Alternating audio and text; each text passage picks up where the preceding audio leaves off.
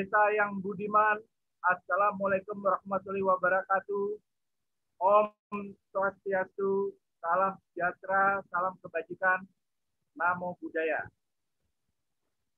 Kembali di Talk with Arvin, edisi ke-14.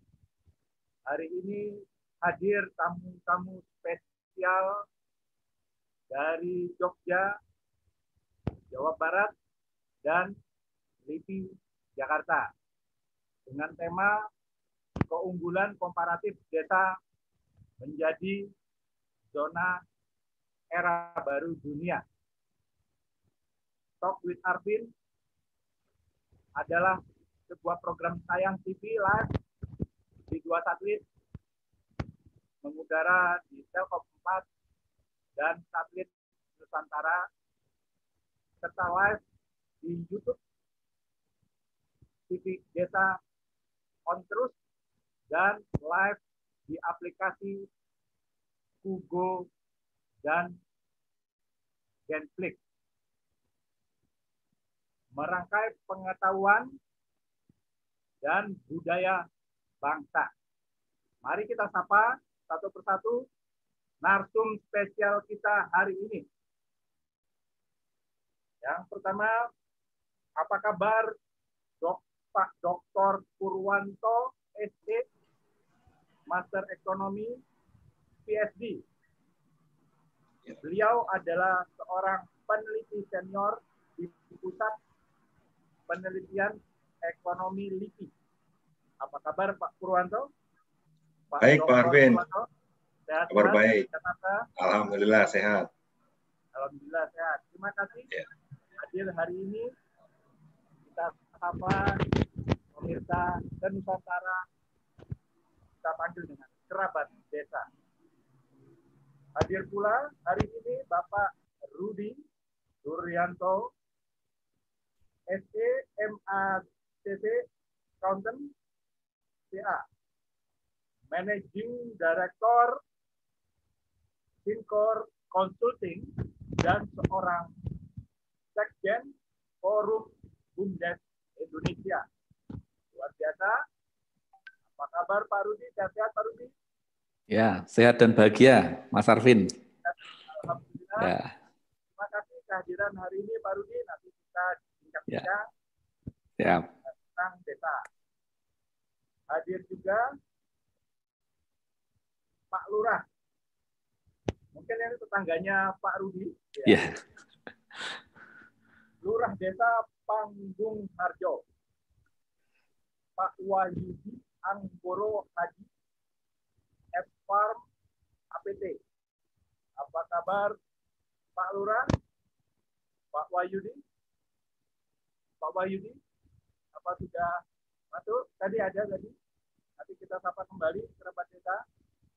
Terima kasih kehadirannya Pak Pak Wahyudi. Hadir pula sahabat lama Andes Hari Safiari.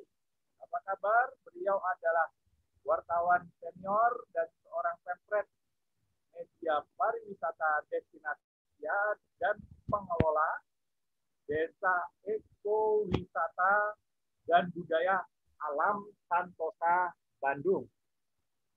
Apa kabar Pak Ari? Selamat datang untuk semuanya. Ya, Pak Ari. Selamat datang, sehat-sehat. Iya. Terima kasih. Dan juga ya.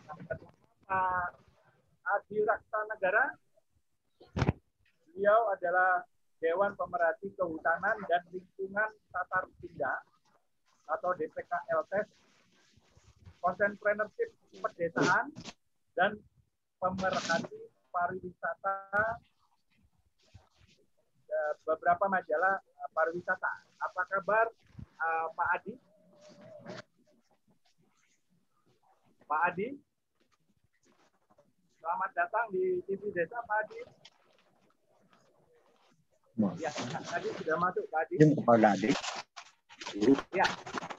Kerabat desa yang budiman, hari ini kita akan berdiskusi tentang keunggulan komparatif desa dan potensi desa dunia oleh karena keunggulan-keunggulan komparatifnya. Seperti kita ketahui, desa memiliki banyak keunggulan komparatif. Ada sumber daya alam, ada potensi budaya, potensi sejarah, hingga basis kreativitasnya. Mari kita bincang-bincang terlebih dahulu dengan para ahlinya dan pelaku di desa. Kita sapa dahulu senior peneliti senior dari apa Adi sudah masuk. Pak Adi, sehat selalu Pak. Iya. Oh iya. Ada ada ada ini gangguan teknis dulu. Nah. Oke. Okay. Terima kasih kehadirannya Pak Adi. Gimana gimana? Terima kasih kehadirannya. Sehat selalu. Ya. Saya ingin menyapa dulu Pak Purwanto. Pak Purwanto. Iya. Rekan kita dari Pak Adil. Ya. Pak Eh, Purwanto. Pak Ibu. Hari ini kita membahas uh, keunggulan kooperatif yang nanti harus diolah lagi menjadi lebih. Kita ketahui bahwa Indonesia adalah orang bilang kita adalah negeri. Tapi artinya sebetulnya kita adalah negeri yang banyak sekali desa yang dan kita juga orang-orang didik. Nah,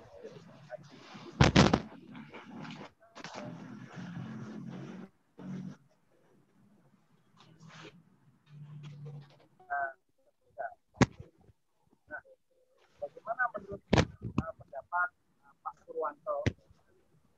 Pada saat pandemi sekarang banyak sekali orang-orang kembali ke desa. Atau kita sebut urbanisasi. Yang dahulu kan sulit melakukan urbanisasi. Sekarang tiba-tiba karena sebuah uh, pandemi ada blessing in disguise pada kembali ke desa.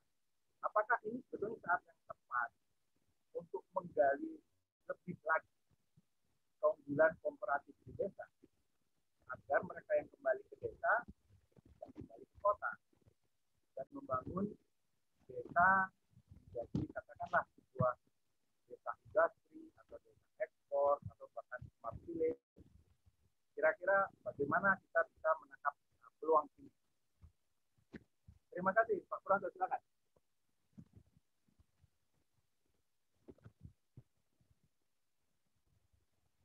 Baik, uh, terima kasih Pak Arvin. Suaranya agak putus-putus tadi. Semoga saya menangkap apa yang ditanyakan. Kurang lebih tadi bagaimana kita bisa menangkap peluang dari adanya kondisi apa namanya reurbanisasi ya, re, bukan reurbanisasi. Urbanisasi, urbanisasi. Ketika orang-orang yang sudah di kota kemudian harus pulang ke desanya lagi karena adanya kondisi COVID, kemudian kita bisa menjadikan mereka sebagai modal ya bagi membangun keunggulan komparatif di desa. Ya. Uh, baik, terima kasih untuk waktunya. Jadi memang uh, situasi COVID ini menjadi kayak apa namanya? Di satu sisi musibah, di sisi lain bisa menjadi berkah. Seandainya kita bisa mengambil peluang dari yang ada.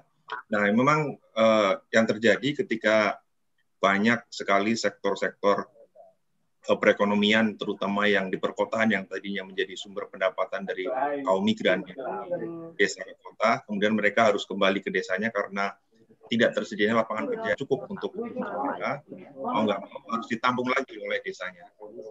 Nah hal ini uh, tentu saja bisa menjadi sebuah peluang seandainya daya tampung uh, perekonomian di pedesaan juga memadai. Daya tampung ini bisa jadi karena uh, apa namanya ketersediaan sumber daya yang bisa diolah dimanfaatkan dan juga peluang-peluang lain bagi terbangunnya ide gagasan ataupun kreativitas baru dalam mengatasi atau meng, apa namanya mencoba beradaptasi dengan kondisi kehidupan yang baru ini. Nah, dengan demikian tentu kita harus melihat dulu harus bisa mengidentifikasi dulu Pak Arvin kira-kira sumber daya seperti apa yang bisa tersedia di, desa, desa itu. Karena ketika sumber daya manusia yang uh, melakukan uh, apa namanya mencari pekerjaan di kota besar itu kemudian ketika pulang mereka kan punya keahlian. Nah keahlian itu yang eh? yang mereka miliki itu bisa apa tidak dimanfaatkan di desa. Bukan. Itu menjadi persoalan seandainya pekerja-pekerja ini adalah misalnya adalah contoh mereka yang bekerja di sektor konstruksi atau di sektor-sektor yang uh, sifatnya uh, tidak tersedia di desa, sehingga mau tidak mau harus di shifting, harus dialihkan. Nah, untuk bisa melakukan adaptasi ini kan perlu penyesuaian. Bagaimana dengan orang yang, sudah terbiasa untuk bekerja di sektor informal di kota, yang sifatnya apa namanya ya, uh, apa ya, seperti mendapat perintah dari atasannya atau mandiri terima beres gitu kerjakan ini ini sementara ketika di desa dia harus meningkatkan kreativitasnya kira-kira bisa berpikir lagi apa yang bisa digunakan, apa yang ada di sekitarnya, kemudian dia bisa olah, dia bisa manfaatkan, tentu saja tidak sendirian, bersama-sama dengan uh, warga desa yang lain, dengan memanfaatkan potensi-potensi lokal yang ada itu. Nah, ini yang kemudian harus bisa dilihat menjadi spesifik, berbeda-beda satu wilayah dengan wilayah lain. Misalnya kita bicara desa dengan uh, sumber daya uh, pertanian sebagai sumber utama, tentu saja mereka harus lari ke sektor pertanian tapi kemudian kalau dia di desa pesisir misalnya, tinggalnya di uh, wilayah dekat laut atau mungkin yang dekat hutan, tentu pendekatannya akan lain. Dan potensi atau peluang yang bisa mereka manfaatkan juga berbeda. Atau mungkin desa yang banyak memanfaatkan sektor jasa, misalnya uh, pariwisata begitu. Tentu saja harus merubah uh, pola, merubah uh, mindset juga yang tadinya biasa untuk bekerja dengan orang, maksudnya apa namanya menjadi kasarnya menjadi kuli atau menjadi bekerja di informal, mereka harus menjadi uh, tuan rumah, menjadi tuan rumah dan menjadi tamu yang baik bagi orang-orang yang datang ke tempat mereka. Nah ini proses ini harus ada ada bridgingnya, ada yang bisa membantu mengalihkan mereka dari yang semula bekerja di semacam itu, kemudian bisa kembali ke desa, mengembalikan kultur uh, budaya desa itu menjadi kekuatan mereka. Dan ini di sini mungkin bisa menjadi uh, istilah keunggulan komparatif menjadi tidak hanya sekedar ya kalau yang kita tahu kalau keunggulan komparatif biasanya kan menghasilkan suatu produk kemudian karena dia menjadi punya efisiensi yang lebih baik kemudian dia menghasilkan satu produk tertentu dijual ke tempat lain. Tapi kalau kita bicara keunggulan komparatif di desa kan tidak hanya sekedar uh, bagaimana menghasilkan produk uh, pertanian saja, tapi bisa tadi ada juga pariwisata yang saat ini sedang booming di mana-mana. Hampir semua desa, mungkin Pak Rudi nanti yang akan banyak bicara mengenai pemanfaatan BUMDes bagi uh, pengembangan sektor jasa pariwisata ya. Tapi tentu saja kita melihat hal ini tidak menjadi apa namanya kesulitan. Seandainya uh, mereka mendapatkan apa namanya proses uh, peralihan yang baik dengan melihat uh, bisa bisa dengan melihat contoh sukses yang sudah berjalan bisa karena adanya lokal champion orang-orang yang memang punya ya seperti Pak Arvin barangkali bisa membantu uh, menggerakkan masyarakat dan juga mengubah pola pikir tadi. Yang tadinya terbiasa bekerja untuk orang lain sekarang bekerja bersama dengan orang lain menjadi bagian dari uh, industri ataupun sektor yang sedang dikembangkan itu. Mungkin untuk awal seperti dulu Pak Arvin, semoga uh, bisa memancing diskusi berikutnya. Terima kasih. Menarik Pak Dr. Purwanto. Saya catat tadi bagaimana mengidentifikasi uh, dan mentransformasi SDM melalui sebuah uh, plan tadi ke desa. Nah, mungkin yang ingin saya tanyakan, apakah sebetulnya mereka yang kembali ke desa itu cukup belajar potensi lokalnya saja, potensi sumber daya lokal kreatifnya, atau, atau sumber daya alam kreatifnya. Apakah mereka cukup belajar itu saja sebetulnya? Difokuskan di sana. Untuk yang fokus di mana ya Pak? Maaf saya putus-putus ya. dari suaranya. Jadi mereka kembali ke desa. Ya. Ya, mereka harus tadi saya catat uh, harus dilakukan transformasi SDM karena pada saat di kota mereka uh, bekerja di sektor lain dan pada saat kembali ke desa mau tidak mau mereka ditransformasi uh, pengetahuannya. Nah, apakah uh, sebetulnya mereka cukup belajar sumber daya alam yang ada di desa saja pengetahuannya dan sumber daya kreatif yang ada di desa saja. Mereka fokus di sana dan kemudian diajak uh, membangun desanya. Mungkin melalui program prakerja, prakerja khusus SDM desa dengan syarat mereka dibiayai belajar dan bekerja segala macam potensi desanya saja. Tapi setelah itu ya harus betul-betul harus stay di desa bertahun-tahun bangun desanya menjadi sebuah desa industri baru. Ya, kita atau apakah begitu? Cukup itu saja. Ya, uh, baik. Mungkin uh, kalau kita kembali pada tadi Pak ke konsep keunggulan komparatif, memang mau tidak mau harus ada apa namanya spesialisasi dari sebuah desa agar dia menjadi unik Pak. Dan keunikan itu yang tidak bisa diperoleh di tempat lain. Nah ini yang akan menjadi daya tarik bagi uh, upaya pengembangan uh, ke sektor-sektor yang lain gitu. Jadi memang harus ada satu harus ada satu apa namanya spesialisasi tertentu apakah itu uh, produk dalam arti komoditas, bisa juga produk dalam bentuk jasa, uh, tadi yang misalnya pariwisata, juga bisa dalam produk dalam uh, dalam bentuk uh, apa namanya sebagai tempat uh, untuk kegiatan pengembangan. Dia bisa menjadi semacam think tank di desa, tapi dia bisa menjadi sebuah desa yang menjadi percontohan yang lain, sehingga orang ke sana hanya untuk belajar itu juga bisa. Tidak harus menjadi uh, uh, yang lain. Nah, karena kita menggunakan uh, apa namanya konteks keunggulan komparatif, maka spesialisasi semacam itu diperlukan dan harus dipahami oleh semua uh, warga yang ada di sana, termasuk orang-orang yang tadinya di desa, kemudian sudah menikmati atau merasakan kehidupan di kota, harus kembali lagi ke desa. Itu kan uh, uh, ada namanya apa ya, semacam karena dia sebenarnya pergi, tentu dia punya rasa pesimisme terhadap desanya. Karena di desa dia tidak bisa ditampung, karena dia di desa tidak memperoleh apa namanya lapangan pekerjaan yang cukup karena di desa dia tidak bisa mendapatkan uh, apa namanya pendapatan yang besar dia harus ke kota dan sekarang dia harus menerima kenyataan kembali ke desanya dan oleh karena itu uh, perlu ada peningkatan ini dulu mengembalikan motivasi mereka bahwa di desa itu tidak seperti yang dulu mereka bayangkan gitu desa sekarang sudah berubah desa sekarang sudah punya kemampuan untuk uh, memberdayakan masyarakatnya mengolah dan mengoptimalkan sumber dayanya sehingga baru dari sana kita ajak mereka bersama-sama untuk bisa membangun dan menjadi betah di desa, tidak lagi punya keinginan untuk pergi ke kota. Kurang lebih begitu, Pak. Artinya artinya harus diperkuat dengan program-program vokasi transformasi SDM desa. Apakah ya. uh, betul demikian? Iya, Pak. Betul. Artinya uh, program prakerja sebetulnya bisa saja difokuskan menjadi program-program vokasi khusus transformasi SDM desa tadi. Iya, iya betul. Nah itu yang harusnya apa namanya mungkin kurang menjadi apa namanya perhatiannya bagaimana agar program prakerja itu disesuaikan secara spesifik pada kebutuhan desa. Karena kan uh, sifatnya agak agak top down kalau program prakerja itu. Karena pemerintah sudah menentukan ini ini ini seolah-olah itu yang akan dibutuhkan oleh masyarakat di, uh, di seluruh Indonesia gitu.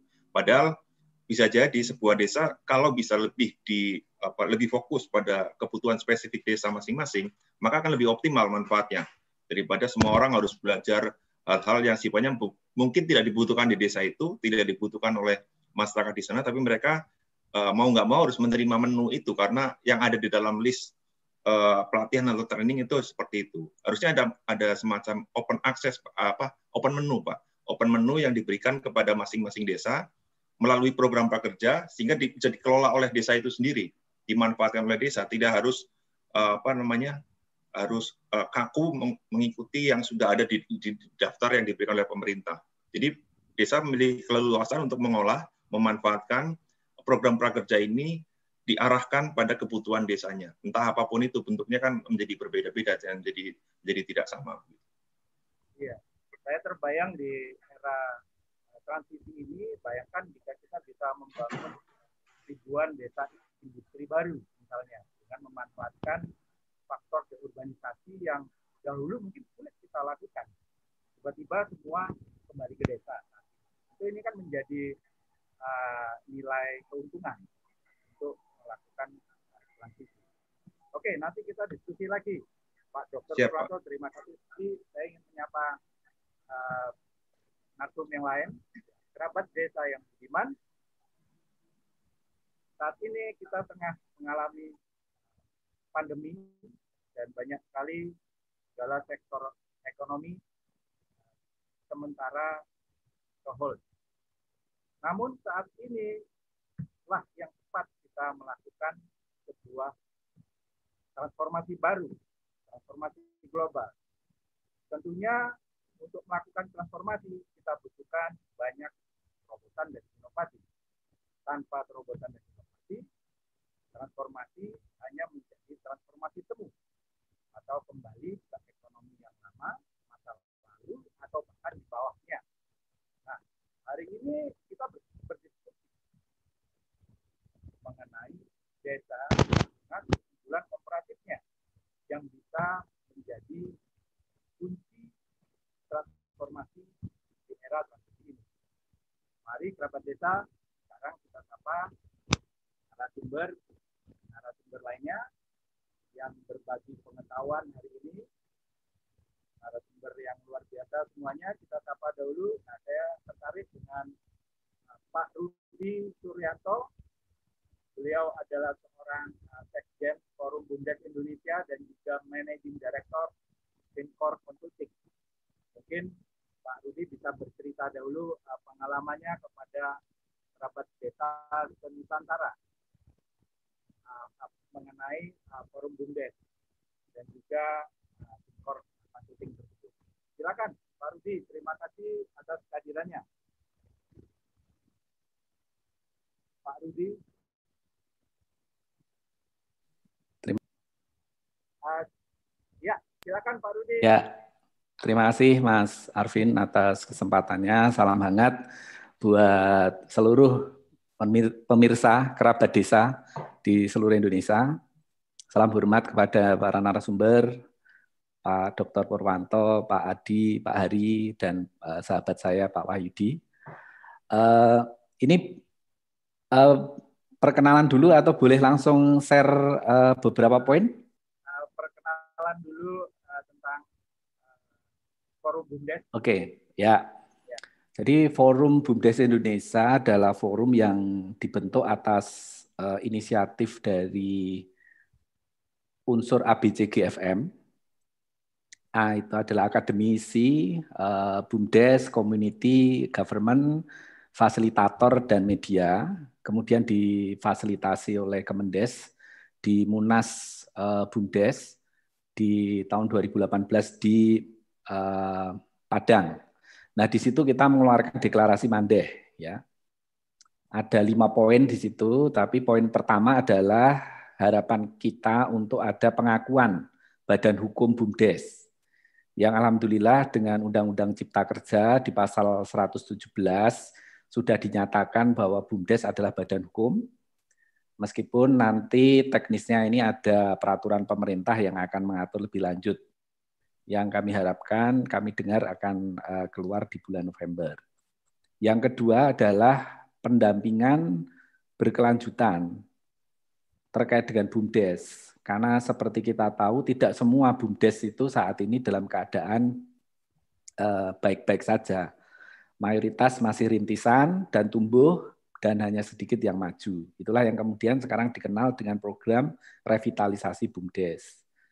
Dan yang ketiga, harapannya kita menjadi jembatan untuk kolaborasi karena kita sadari BUMDes ini tidak bisa berkembang tanpa ada kerjasama dengan industri, perbankan, eh, perguruan tinggi, maupun juga pihak-pihak kementerian lain.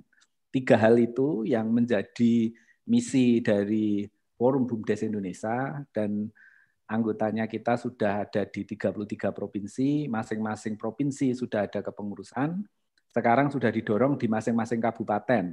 Itu akan membuat forum BUMDes di kabupaten, harapan kita jadi hub. Mereka saling kenal, saling belajar, dan harapannya nanti bisa saling bekerja sama. Sehingga kalau kita lihat uh, BUMDes itu, Mas Arvin, mungkin kalau kita lihat satu kecil. Tapi kalau 41 ribu ini berjejaring, ini raksasa baru yang akan lahir. Nah, tahun ini bahkan di masa pandemi, omsetnya total sudah 2 triliun kita uh, membukukan total keuntungan 200 miliar.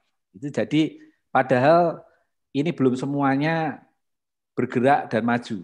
Artinya ini potensi yang luar biasa dan kita terima kasih dukungan dari Presiden, pemerintah untuk sekarang kita ada badan hukum di BUMDes. Mungkin itu perkenalan dari Forum BUMDes. Luar biasa. Jadi berapa sekarang sudah anggota BUMDesnya di dalam forum? Uh, sebenarnya yang tercatat yang sudah berdiri 50 ribu, tapi yang sudah registrasi ulang di Kemendes uh, baru 41 ribu. Jadi 41 ribu itu yang by name, by address, pengurusan, uh, legalitas, uh, kemudian usahanya apa sudah tercatat. Nah, dari angka itu 10 ribu itu terbukti di masa pandemi tetap berjalan, tetap memberikan impact kepada masyarakat. Itu yang saya kira ini hal yang cukup mengembirakan. Itu Mas Arvin. Tentu dalam membangun desa eh, dibutuhkan semua eh, stakeholder hadir, ya. terutama BUMDes juga berperan penting. Bagaimana kira-kira Eh, potensi BUMDes sendiri mengangkat keunggulan komparatif tersebut secara maksimal di desa. Kira-kira peran apa saja yang BUMDes uh, lakukan? Ya, karena mungkin kan tidak tidak langsung BUMDes memiliki unit usahanya, mungkin harus digali dulu segala potensinya dan kemudian dibangun melalui proses lah semuanya. Kira-kira bagaimana cerita yang selama ini uh, selama ini digali dan dikembangkan di desa? Jadi eh, yang pertama eh, pandemi ini eh, justru mendorong adanya kesadaran baru. Kesadaran baru bahwa desa ini memiliki potensi keunggulan yang sangat unik. Tadi yang mungkin disebut keunggulan komparatif. Karena desa itu bisa menjadi produsen sekaligus konsumen. Ini yang kota nggak bisa.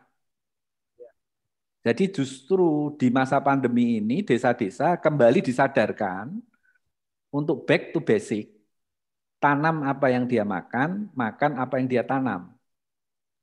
Sehingga nanti saya bisa tunjukkan data-data dampak pandemi COVID ini di desa jauh lebih kecil daripada di kota. Ini kan problem pandemi itu kan di kota aja, di Jakarta, Surabaya. Orang desa kalau datanya nggak ada itu pandemi nggak ada COVID. Mereka tetap ke sawah, mereka tetap ke pasar, tidak ada ketakutan, tidak ada kekhawatiran. Ini kan problemnya orang Jakarta. Tapi seolah-olah seluruh Indonesia problem.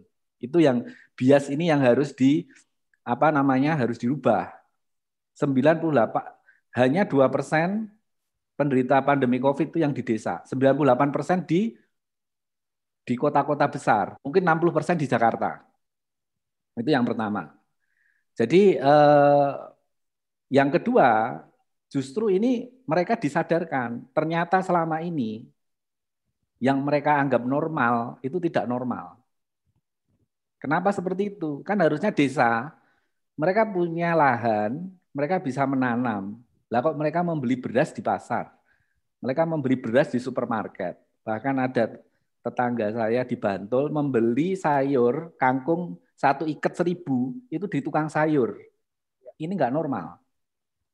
Normalnya orang desa itu adalah makan yang dengan yang dia tanam.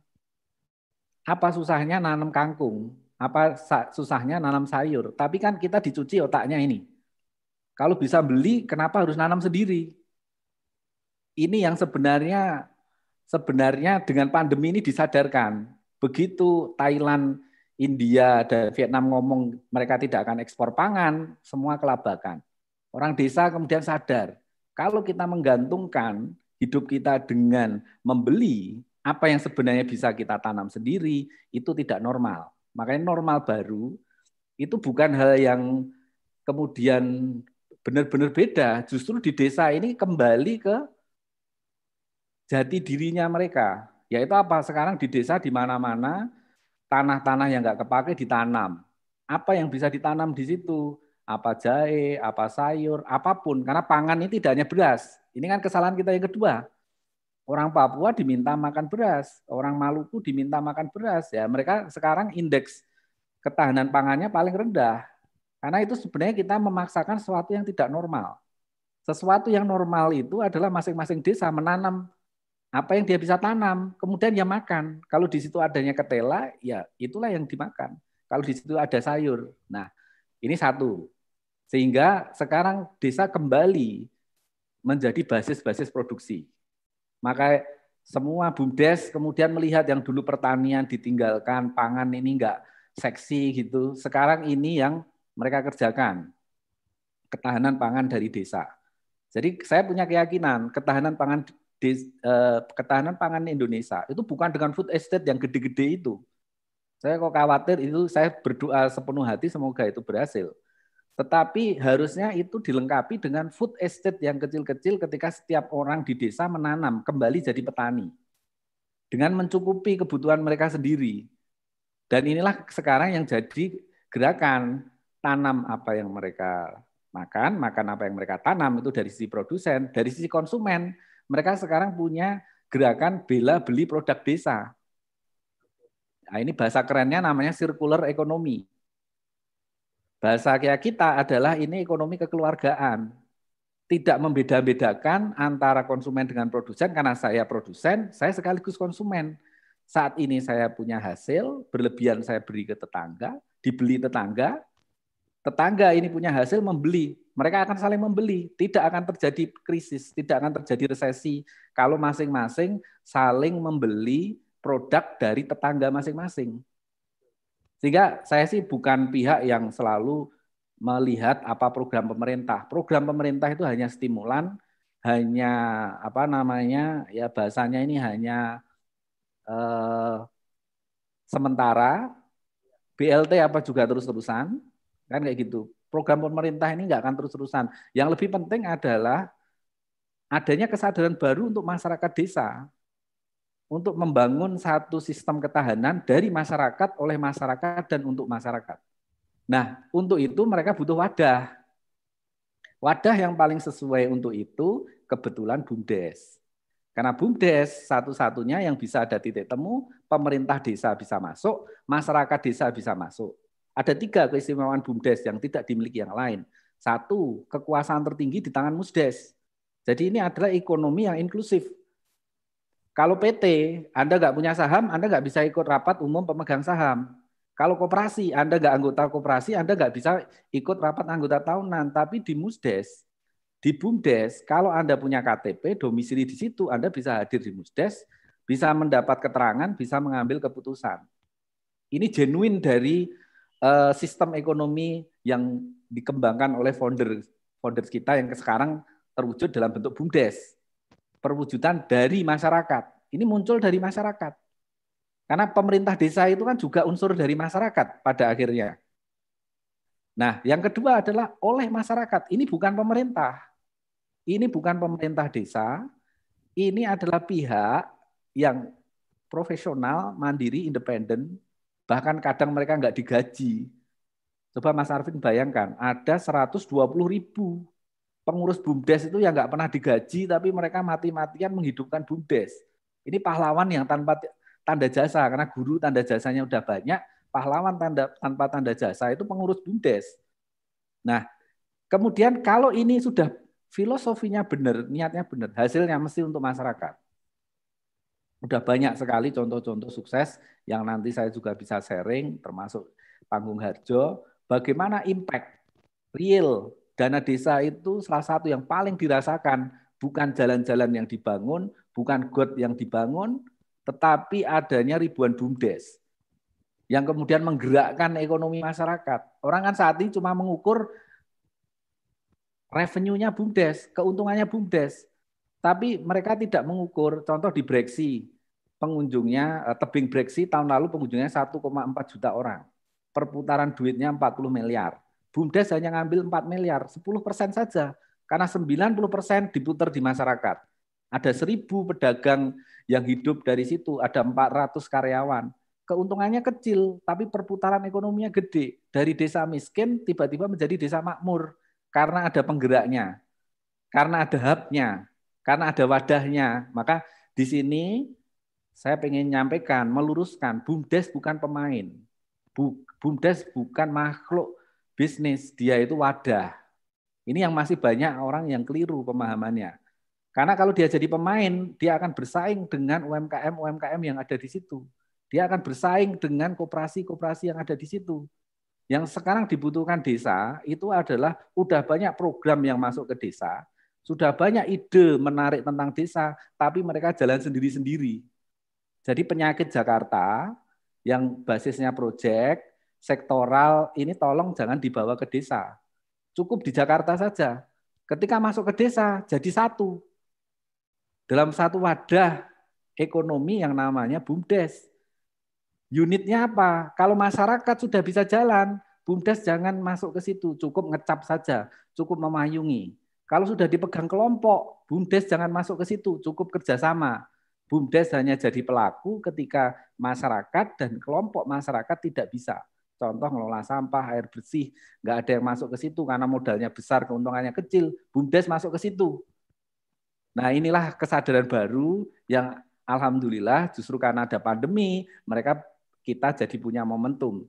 Dulu belum banyak orang yang memandang BUMDes sebagai pilar strategis pengembangan ekonomi. Sekarang semua ngomong BUMDes, sekarang semua program itu ujungnya ke BUMDes dan ini kita berterima kasih. Mungkin itu Mas Arvin. Terima kasih Pak Rudi, sangat menarik. Ya. Membahas tema hari ini keunggulan kooperatif desa menjadi zona merah dunia yang itu bisa nanti bertumbuh kepada BUMDes. Seperti kita ketahui bahwa ekonomi global ke depan adalah uh, blue economy ya. economy. Ekonomi ini adalah kita butuhkan banyak inovasi baru.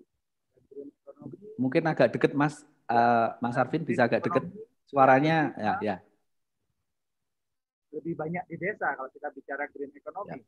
Ada renewable hmm. energinya, ya dan banyak ya. potensi alamnya, sumber energi dan sebagainya.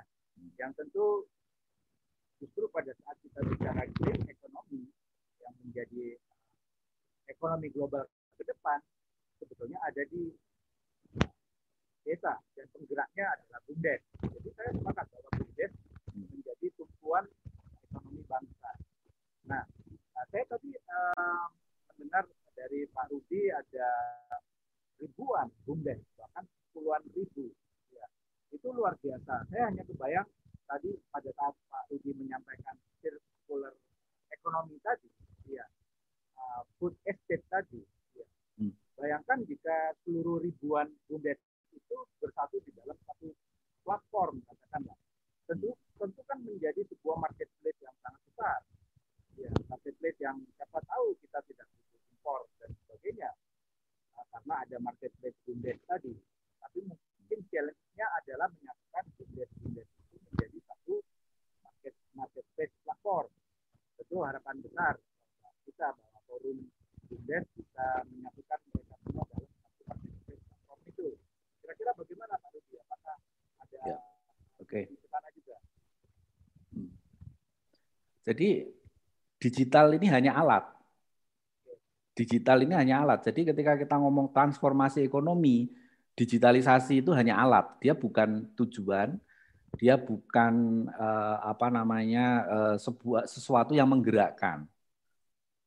Sekarang kalau kita hanya membuat uh, wadah tanpa ada jiwa, dia nggak akan jalan. Kalau kita membuat satu e-commerce, dia nggak ada satu energi yang ada di situ, dia juga nggak akan jalan. Nah, itu yang yang banyak nggak dilihat gitu loh. Orang langsung langsung lompat, oh ini ada apa alat, ada platform ini terus orang desa mereka nggak memahami sudut pandang dari orang desa. Ini ini yang yang saya kira itulah yang membuat banyak program itu jadi gagal. Karena seolah-olah orang Jakarta itu ngerti apa yang terbaik untuk desa. Lawang mereka ngatasi masalah sendiri aja nggak bisa kok. Ngatasi sampah nggak bisa, ngatasi macet nggak bisa. Lah kok mau ngajari orang desa cara hidup, gitu kan? Ini ini yang saya sering sampaikan. Coba mainlah ke desa, coba merasakan hidup di desa, sehingga harusnya justru saatnya kita belajar dari desa. Contoh, dulu kalau kita ngomong globalisasi, itu kan nggak penting itu bahan itu dari mana, yang penting mana yang lebih murah kita yang beli. Sehingga pola pikirnya atau ngapain kita jadi petani, lebih baik jadi penjaga toko jualan HP kan. Kan pendapatannya kan lebih gede itu, gitu loh. Kita diajari kayak gitu.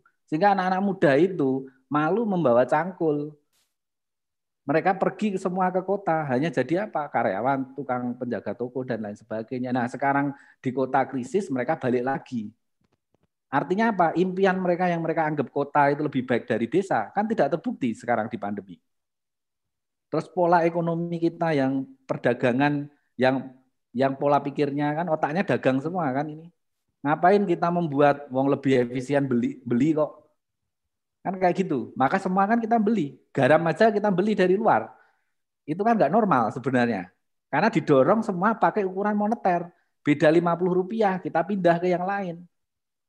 Nah, begitu kita nggak bisa, sekarang begitu dolar kita naik, kita nggak bisa impor, kan mau nggak mau, kita harus memproduksi sendiri. Padahal kita memang sebenarnya mampu. Nggak ada alasan kita nggak bisa memproduksi apa pun yang kita harapkan. Nah, ini kalau kesadaran mulai dari masing-masing desa, mereka mencukupi kebutuhan mereka sendiri dengan tanam apa yang mereka makan, makan apa yang mereka tanam, itu kan adalah semangat untuk memenuhi kebutuhan sendiri. Karena mereka yakin pemerintah ini pada satu titik bisanya apa sih? Sampai kapan pemerintah ngasih bantuan? Ini justru bahaya sekali kalau semua itu menggantungkan kepada pemerintah. Ini kalau saya istilahkan kan ini ini ada ayam negeri, ayam broiler, sama ayam kampung. Nah ini pemiliknya udah nggak punya duit, akhirnya mereka dilepas. Siapa yang bisa bertahan? Ayam kampung ini yang yang terbukti sudah dari awal memang nggak pernah dibantu, memang hidup dengan alam. Nah, kalau saya kan kesadarannya mulai dari situ dulu. Nah, sekarang mulai lagi korporatisasi itu seolah-olah ini mau dijadikan satu pabrik besar gitu desa. Apa ya kayak gitu. Ini kan pola pikir yang sebenarnya kalau saya kan uh, wong di level kecil aja nggak terbukti berhasil kok mau dia korporatisasi 74 ribu.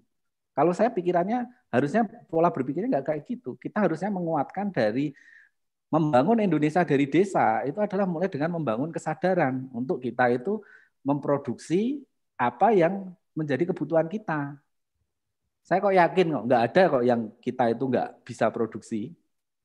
Nah, kalau masing-masing desa itu mencukupi dirinya ke sendiri, Indonesia ini akan kuat.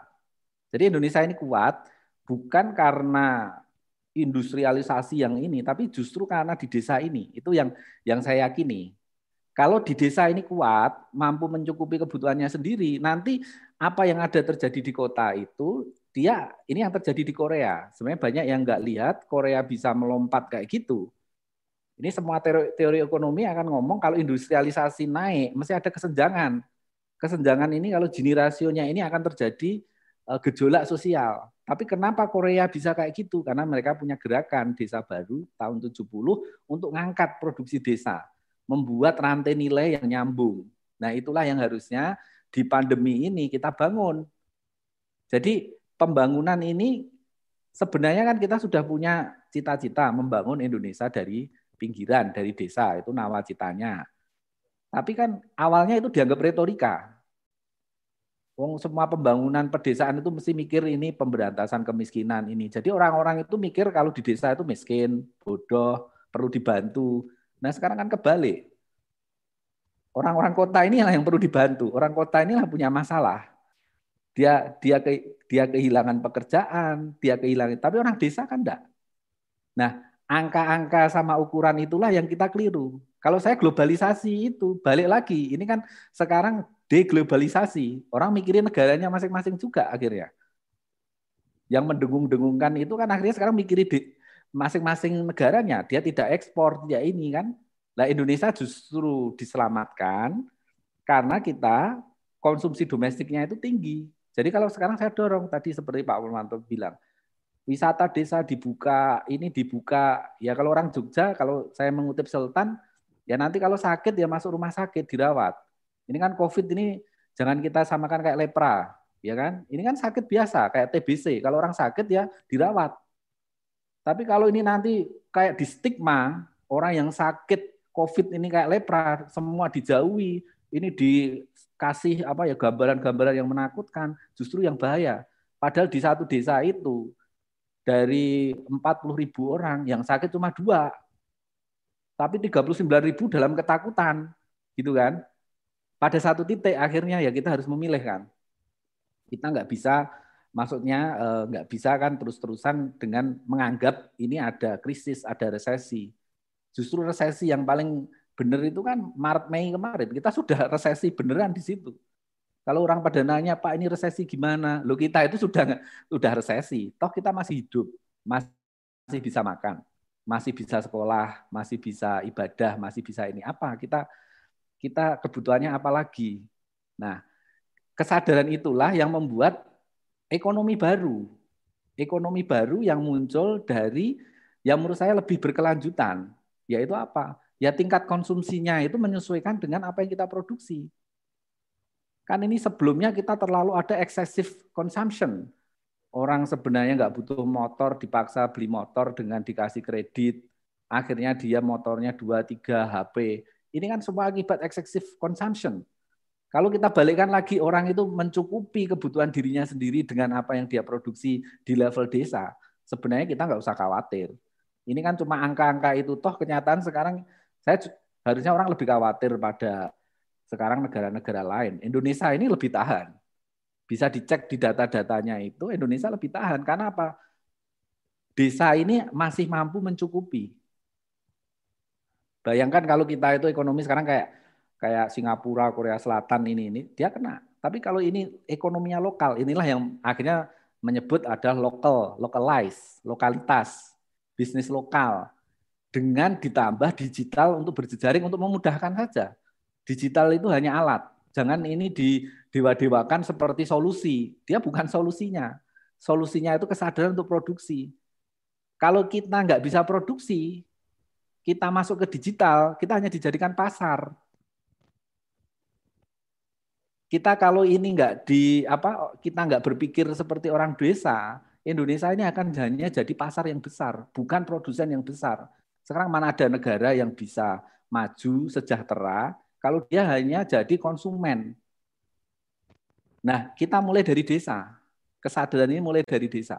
Itu yang sebenarnya poin yang menurut saya ya mari kita diskusikan gitu kan. Mungkin ini kan pandangannya banyak kan, tapi saya mewakili aspirasi dari ini itu ini cara berpikirnya. Ini kan orang anggap kayak oh kok desa tradisional, desa kok ini lamban dan lain sebagainya. Karena memang pemikirannya pemikirannya berbeda, tapi kenyataan mereka lebih survive. Yang dulu kita anggap tradisional, yang dulu kita anggap lamban ini, mereka lebih survive. Mereka mereka lebih tahan, mereka lebih tanggap sekarang. Itu faktanya seperti itu. Sekarang di desa sudah bahasa kita udah recovery, udah pemulihan. Tapi di kota ini kan masih ini lockdown, besok ini lockdown. Nah, gimana orang bisa kerja kalau kayak gitu? Ya kan? Ya itu. Terima kasih. Nanti kita bincang lagi Pak Rudi. Katanya ya.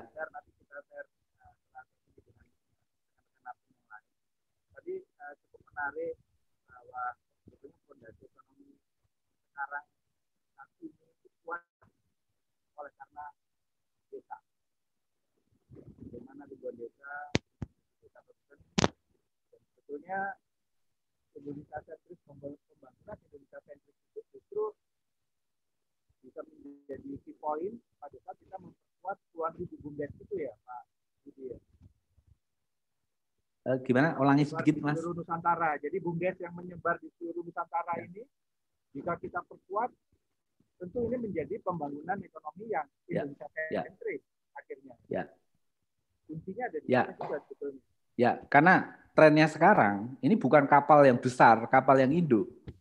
Itu yang justru yang kena krisis pertama kali adalah perusahaan-perusahaan yang seperti itu. Tapi ini perusahaan kapal kecil-kecil yang sigap, yang dia bisa nyari ini sendiri, itu yang survive.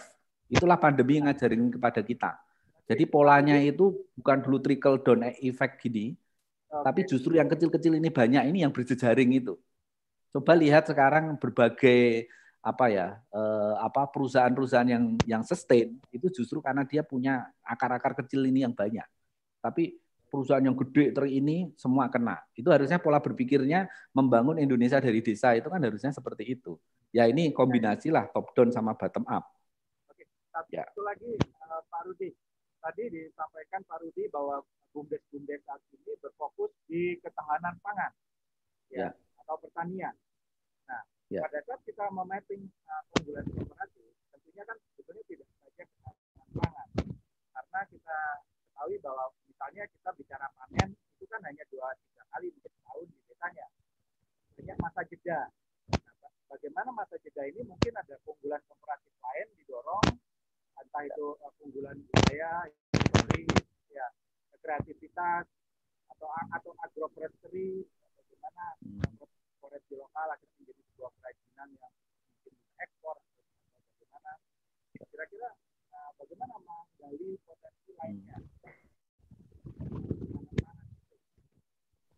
Ya. Jadi BUMDes ini kan sebuah perjalanan. Kapasitasnya dia tumbuh dari rintisan tumbuh maju. Nah kalau dia rintisan itu ya biarkan dia hidup. Jangan BUMDes itu dikasih tugas peran yang begitu banyak jangan dia suruh garap potensi wong yang dia hidup ini aja udah bagus itu itu yang saya sebut masa rintisan. Ya kita support, ini kita inkubasi, kita kasih duit, lalu dia bangkrut kasih duit lagi selama tiga tahun.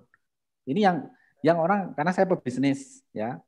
Orang kan ini banyak yang ngelola bumdes, banyak yang ngurusi bumdes kan bukan pebisnis. Dia pikirnya dikasih modal terus jalan sendiri. Ya semua orang Indonesia jadi pengusaha kalau kayak gitu. Ini ada waktu. Ada waktu yang ini harus kita sepinter apa pun. Saya dampingi banyak startup itu tingkat keberhasilan 2% itu udah bagus sekali.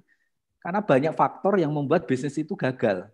98% bisnis akan gagal di tahun pertama. Dan seterusnya. Itu ini angka statistik. Ini bukan masalah kecerdasan, bukan masalah apa. Tapi daya tahan saja. Anda bertahan tiga tahun, kemungkinan nanti sustainable itu akan tinggi. Maka dalam tiga tahun itu nggak usah aneh-aneh, nggak usah banyak gaya. Ya bertahan dulu aja. Nah, inilah sekarang kenapa kok BUMDes itu baru sekarang setelah 2015 karena sudah banyak yang melewati fase itu. Awalnya ini ternyata gagal, awalnya ini gagal. Lama-lama kan dia belajar. Ini kan ilmu praktek. Bukan lewat pelatihan, bukan lewat ini. Ini ya lewat dengan dia terjun. Ini kayak ilmu berenang, ya dicemplungin, dia yang penting jangan tenggelam saja. Itu tiga tahun. Nah, BUMDes yang sudah tumbuh, berarti dia nemu potensinya. Tadi saya nggak ngomong hanya eh, pangan ya. Ada lima klaster yang saat ini terbukti jalan ya.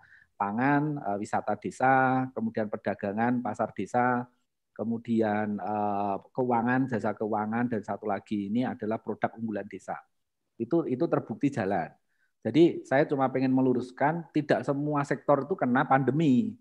Ada beberapa sektor yang justru malah naik. Tadi yang saya sebut makanya saya ilustrasikan pangan beberapa di desa ini justru pendapatannya justru naik. Ini kan kita kita kan seolah di frame bahwa pandemi ini luar biasa, kita resesi dan lain sebagainya. Tapi kan tidak semua juga seperti itu, gitu kan? Tidak semua seperti itu. Itu yang yang yang uh, harusnya juga kita angkat juga. Kita sekarang punya 125 desa bilian yang yang kita angkat karena mereka punya inovasi uh, kemudian e, mereka lebih tangguh gitu. Nah, inovasi itu yang kami ambil. Ini bukan pikiran kita. Saya belajar dari desa-desa itu. Salah satunya mereka melakukan crowdfunding. Penggalangan dana dari masyarakat. Inilah bentuk gotong royong. Dulu kan kalau ngomong gotong royong itu kita ngomong kayak kerja bakti.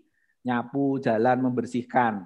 Pak, tapi kita menyokong satu ekonomi BUMDes ini nggak disebut gotong royong ini yang saya nggak tahu ini ngajarinnya salahnya siapa gitu kan. Nah ada beberapa desa yang dia punya tabungan investasi.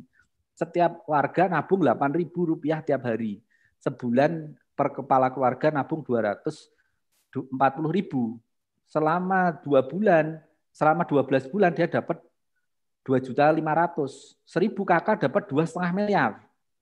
Dua setengah miliar ini dia buat objek wisata, yang tentu sudah cukup layak kalau Anda punya uang dua setengah miliar. Tahun pertama dia sudah untung 4 miliar. Sekarang per warga itu sudah dikembalikan semua uangnya. Ini kan bukan sesuatu hal yang muluk-muluk. Kenapa sih kok kita warga di desa didorong untuk kredit, didorong untuk dapat bantuan? Oh, mereka dengan gotong royong itu aja cukup kok. Kalau saya nanya ide beberapa ide desa itu kan kadang kepentok oh, uang 500 juta, uang satu miliar. Karena pikiran mereka kan pengen dapat bantuan. Itulah yang sebenarnya yang merusak. Program-program yang merusak yang mengajari warga desa itu hanya bisa bergerak kalau ada bantuan. Padahal kalau dia menggalang seribu warga saja, masing-masing bayar dua setengah juta, dapat dua setengah miliar kok. Sehingga desa-desa yang kemudian 125 desa brilian itu, itu bukan karena desanya kaya, tapi karena warganya kompak. Perbedaannya cuma di situ, karena pemimpinnya dipercaya. Ini masalah kekompakan aja. Kalau semiskin-miskinnya desa, dia kompak, semua mau kerjasama, dia akan survive.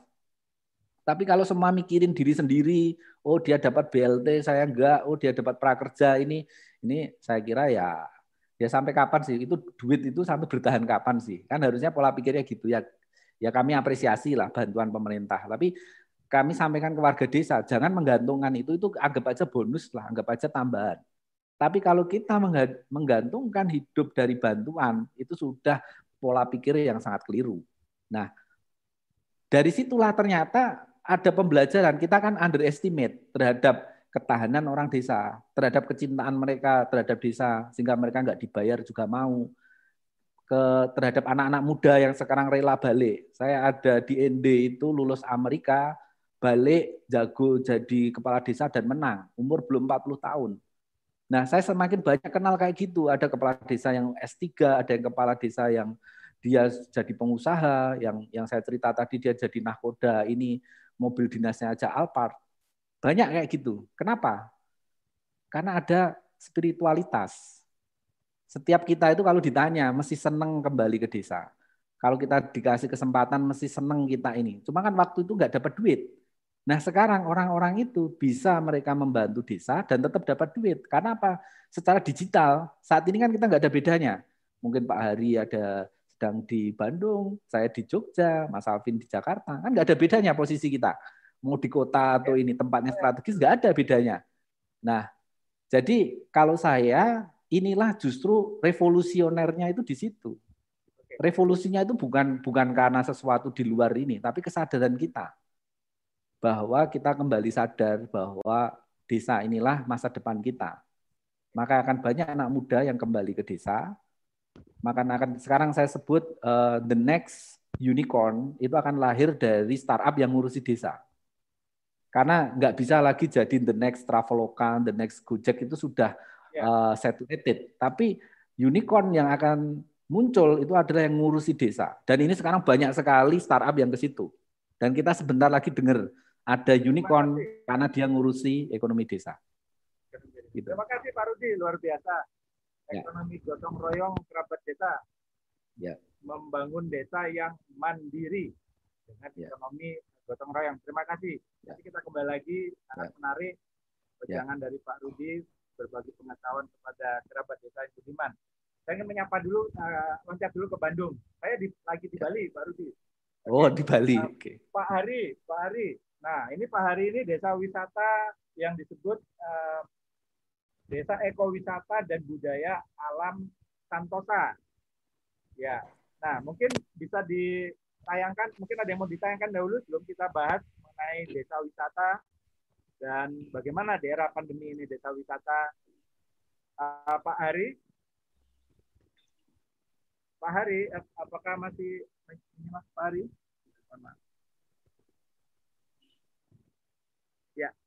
Sepertinya lagi lost signal ya Pak Hari ya. Ya. Kalau begitu kita kembali dulu ke Jogja. Kita uh, uh, Pak Lurah, Pak Wayudi uh, Anggoro Hadi, S Farm APT. Beliau adalah kepala desa atau lurah desa Panggung Harjo. Nah, kita ingin dengar uh, Panggung Harjo ini bagaimana potensinya dan apakah sudah ada BUMDes, jika sudah ada apa saja yang dilakukan BUMDes dan apakah sudah banyak eh, cerita-cerita uh, yang menarik untuk diceritakan ke kerabat desa.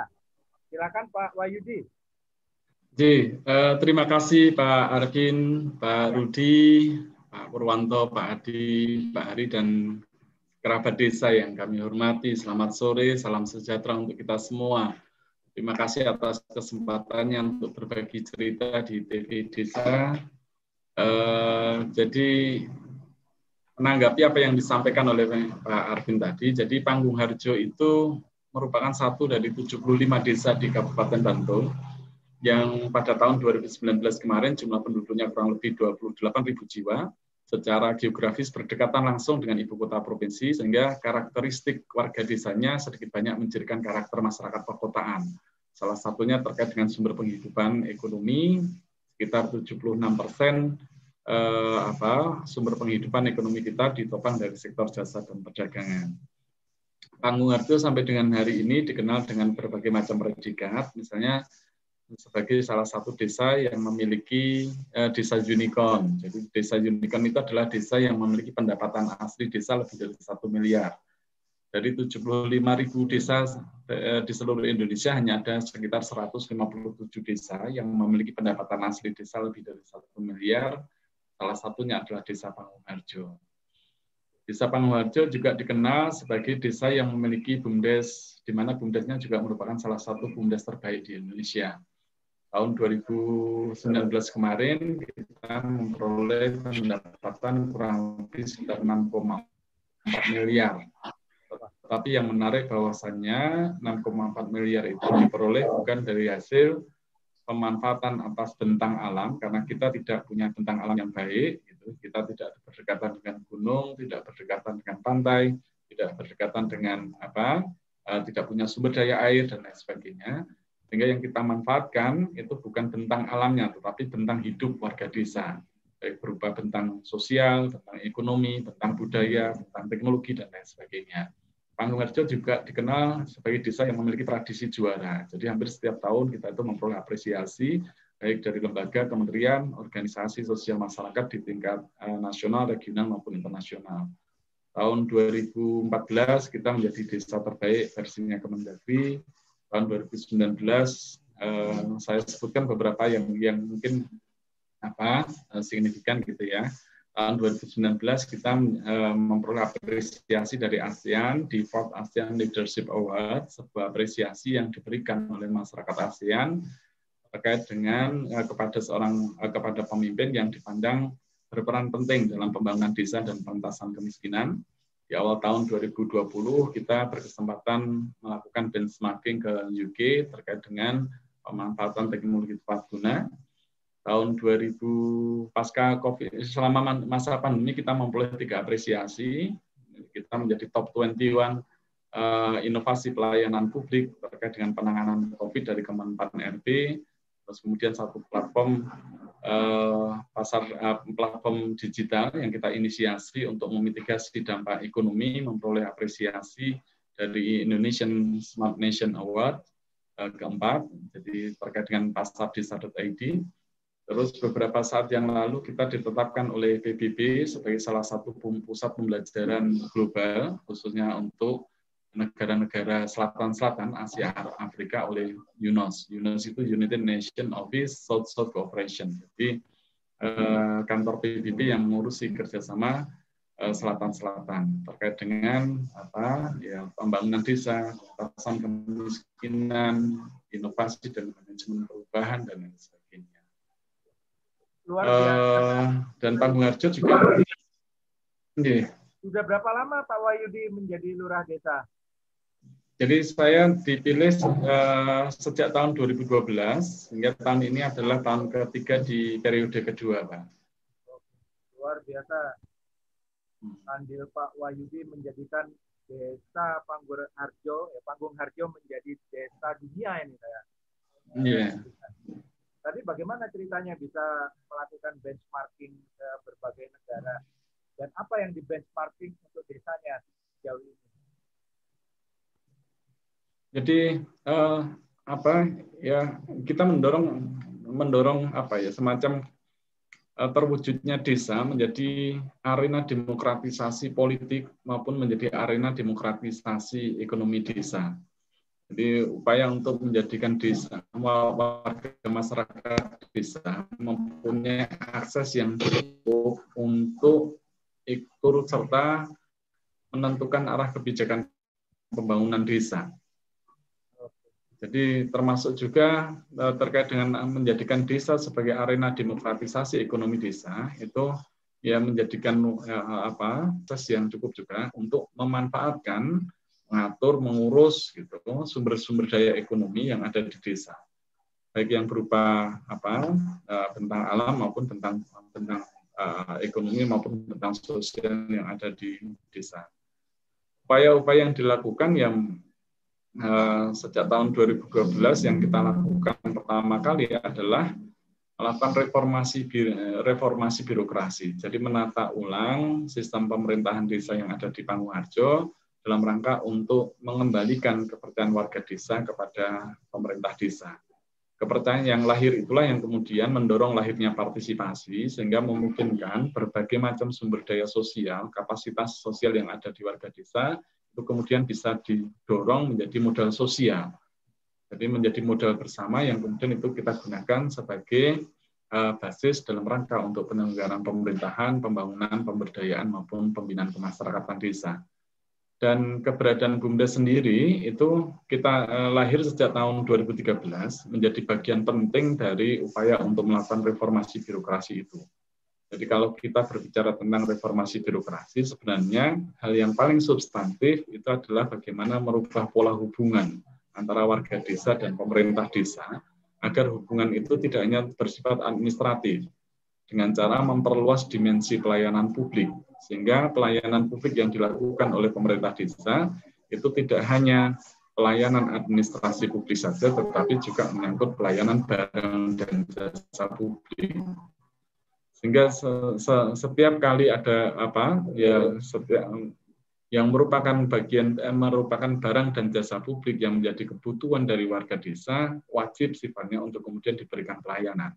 Nah, dalam rangka untuk memberikan pelayanan barang dan jasa publik itu tentunya tidak mungkin itu dibebankan kepada aparatur pemerintah desa karena aparatur pemerintah desa itu sampai dengan hari ini apa mindsetnya adalah bahwa yang disebut sebagai pelayanan administrasi publik itu hanya sebatas eh, pelayanan publik. Itu hanya sebatas pelayanan administrasi publik saja. Sehingga ketika di, di apa di di, dibebankan untuk mengurusi sampah, mengurusi apa kasus anak yang tidak sekolah dan lain sebagainya, mereka agak gagap karena tidak terbiasa mengurusi hal itu. Sehingga kemudian dalam rangka untuk melakukan apa melakukan e, mengampu pelayanan barang dan jasa publik itu yang kita lakukan adalah melakukan penyesuaian tata kelembagaan desa dengan cara memberdayakan lembaga-lembaga desa yang menjadi domain uh, uh, menjadi apa sesuatu yang bisa dilakukan sendiri oleh pemerintah desa dilakukan sendiri. Akan tetapi ketika tidak bisa dilakukan oleh pemerintah desa, kewenangan itu kemudian kita limpahkan kepada lembaga-lembaga desa, salah satunya adalah Badan Usaha Milik Desa. Hingga unit usaha pertama kali yang kami kami kami dirikan adalah unit jasa pengelolaan sampah di mana pemerintah desa sendiri itu tidak mempunyai kemampuan untuk melakukan pengelolaan sampah yang ada di eh, di, di apa di lingkungan desa. Sehingga dalam rangka untuk untuk mengampu pelayanan uh, sampah itu kita dirikan Badan Usaha Desa sekaligus menjadi ruang partisipasi. Jadi upaya untuk mengembalikan kepercayaan warga desa kepada pemerintah desa itu kita barengi dengan upaya untuk membuka ruang-ruang partisipasi sehingga memungkinkan warga desa itu untuk kemudian ber, apa, menyumbangkan sumber daya sosial yang mereka miliki untuk kemudian dijadikan sebagai modal bersama, modal sosial yang bisa digunakan dalam rangka untuk memenuhi kebutuhan ataupun untuk menyelesaikan permasalahan yang mereka hadapi. Itu itu jadi keberadaan BUMDes sebenarnya menjadi bagian dari apa entitas politik gitu, menjadi bagian dari alat politik bagi pemerintah desa untuk menjadikan desa sebagai arena demokratisasi ekonomi lokal. Luar biasa Pak kepala desa, Pak Lurah Desa. Ya, bagaimana BUMDes menjadi alat politik demokratisasi ekonomi pembelajaran demokratisasi ekonomi masyarakat desa melalui lokal. BUMDes. Tentunya uh, Pak Wahyudi ini menerapkan kalau saya lihat uh, politik edukasi, bukan edukasi politik di dalam yeah pengembangan demokratisasi ekonomi desa tadi. Luar biasa. Ya, bagaimana mengajak masyarakat desa merubah mindsetnya. Nah, uh, bagaimana uh, pada saat awal Pak Wahyudi mentransformasi SDM desa? Ya. Hmm. Apakah mengajak tadi uh, Pak Wahyudi sampaikan um, uh, pada saat uh, tidak lengkap puzzle-nya, saya mengajak stakeholder dari luar untuk turut membangun desa. untuk SDM sendiri apakah mengajak pihak luar uh, membangun vokasi awalnya atau dari desa sendiri ada SDM SDM yang mentransfer uh, pengetahuan mungkin. Sepertinya signalnya terputus Pak Kepala Desa, Pak Lurah. Kita ke Bandung dahulu. Pak Hari, kita sapa Pak Hari. Pak Hari, Desa Wisata Eko Desa Ekowisata dan Budaya Alam Santosa. Menarik uh, dari kalimatnya, mungkin bisa cerita, ini desa ini desa wisata apa kira-kira? Dan lokasinya di mana Pak Ari? Uh, mohon maaf, uh, belum di uh, unmute. Belum di unmute. Ya, Silakan di-unmute dulu Pak Ari. Iya. Ya, sudah sekarang? Ya, sudah, sudah dengar, sudah dengar. Ya, mungkin bisa di-sharing videonya atau cerita dahulu. Atau mau kita setelkan dulu videonya? Pak Ari? Oke, pihak operator bisa setel. Kita tayangkan dulu kerabat desa sekilas video Desa Alam Satosa Bandung. Ah, ya, Pak Hari sudah kembali? Ya. Kerabat desa ini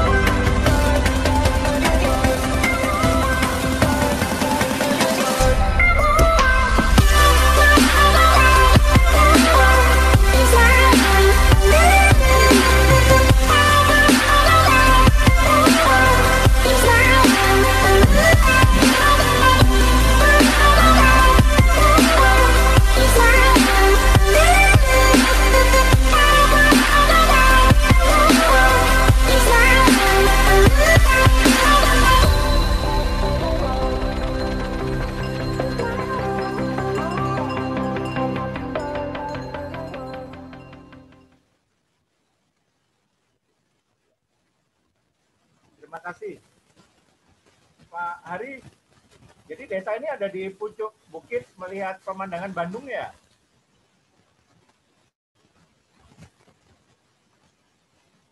Mohon maaf suaranya di unmute dulu Pak Ari. Suaranya di unmute. Ya. Suaranya belum di unmute.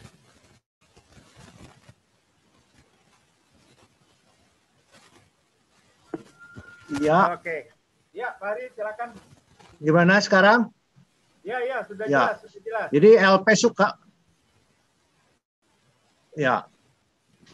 LP suka miskin itu di Bandung tahu kan? Ah, LP ya, suka ya. miskin di Bandung hanya tiga ya. kilometer ke atas ke utara. Ah, di situ uh, alam Santosa berada begitu. Uh, luasnya sekitar empat setengah kilo uh, hektar. Alam Santosa. Apa saja keunggulan Jadi tahun 2000 itu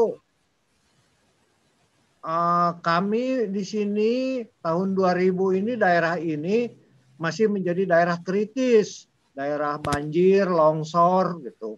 Kemudian okay. secara bertahap kita tanami pohon-pohon gitu, hmm, pohon-pohon okay. keras gitu. Akhirnya sekarang menjadi hutan buatan menghutan kembali lah hijau begitu dan ya, ya. Uh, tumbuh mata air kemudian mata airnya nanti dikelola oleh bumdes untuk sekitar ratusan kepala keluarga kemudian juga uh, apa burung-burung pada datang begitu. Kemudian uh, kami memelihara ikan endemik ikan asli di daerah sini yang tadinya akan punah gitu ya di Jawa Barat. begitu. Kita pelihara lah di sini. Nah, itu itu saja yang yang paling utama. Kemudian tempat rumah apa oh, ada rumah-rumah adat begitu yang ada di minimal eh, 14 kampung adat di Jawa Barat begitu. Representasinya ada di tempat kami. Dan kemarin pada tanggal 17 Oktober dikunjungi oleh uh, Pak Yasona Lauli begitu. Dan di situ ya campur aduk lah kita ada akhirnya desa ya desa Cikadut ini tempat kami tinggal diresmikan juga sebagai desa eh, bersinar ya bebas narkoba ya makanya datang Pak Lauli kemudian ada didampingi oleh eh, wakil gubernur Jawa Barat ya Pak Pak UU Usanul Ulum kemudian ada kepala BNNP eh, Jawa Barat, kemudian ada eh, kepala divisi regional perhutani Jabar.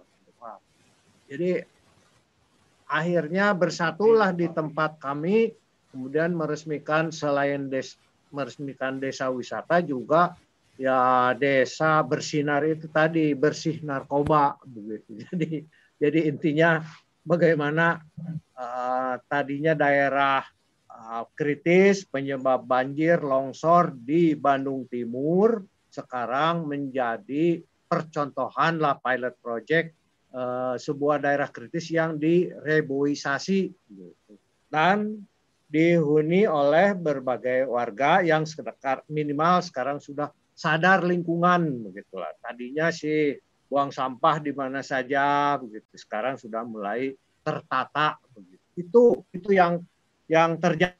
Jadi semuanya berlangsung secara alamiah begitu tadinya. Uh, tidak di apa di di program secara khusus begitu. Tapi lama kelamaan justru orang banyak yang ingin datang. Nah, ingin datang ini ingin melihat begitu, ingin belajar.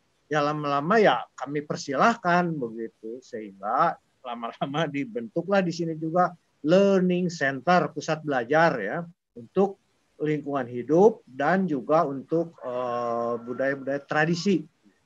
Nah, kemarin kebetulan Pak Lauli ini orang Nias, jadi di sini juga ada budaya Nias.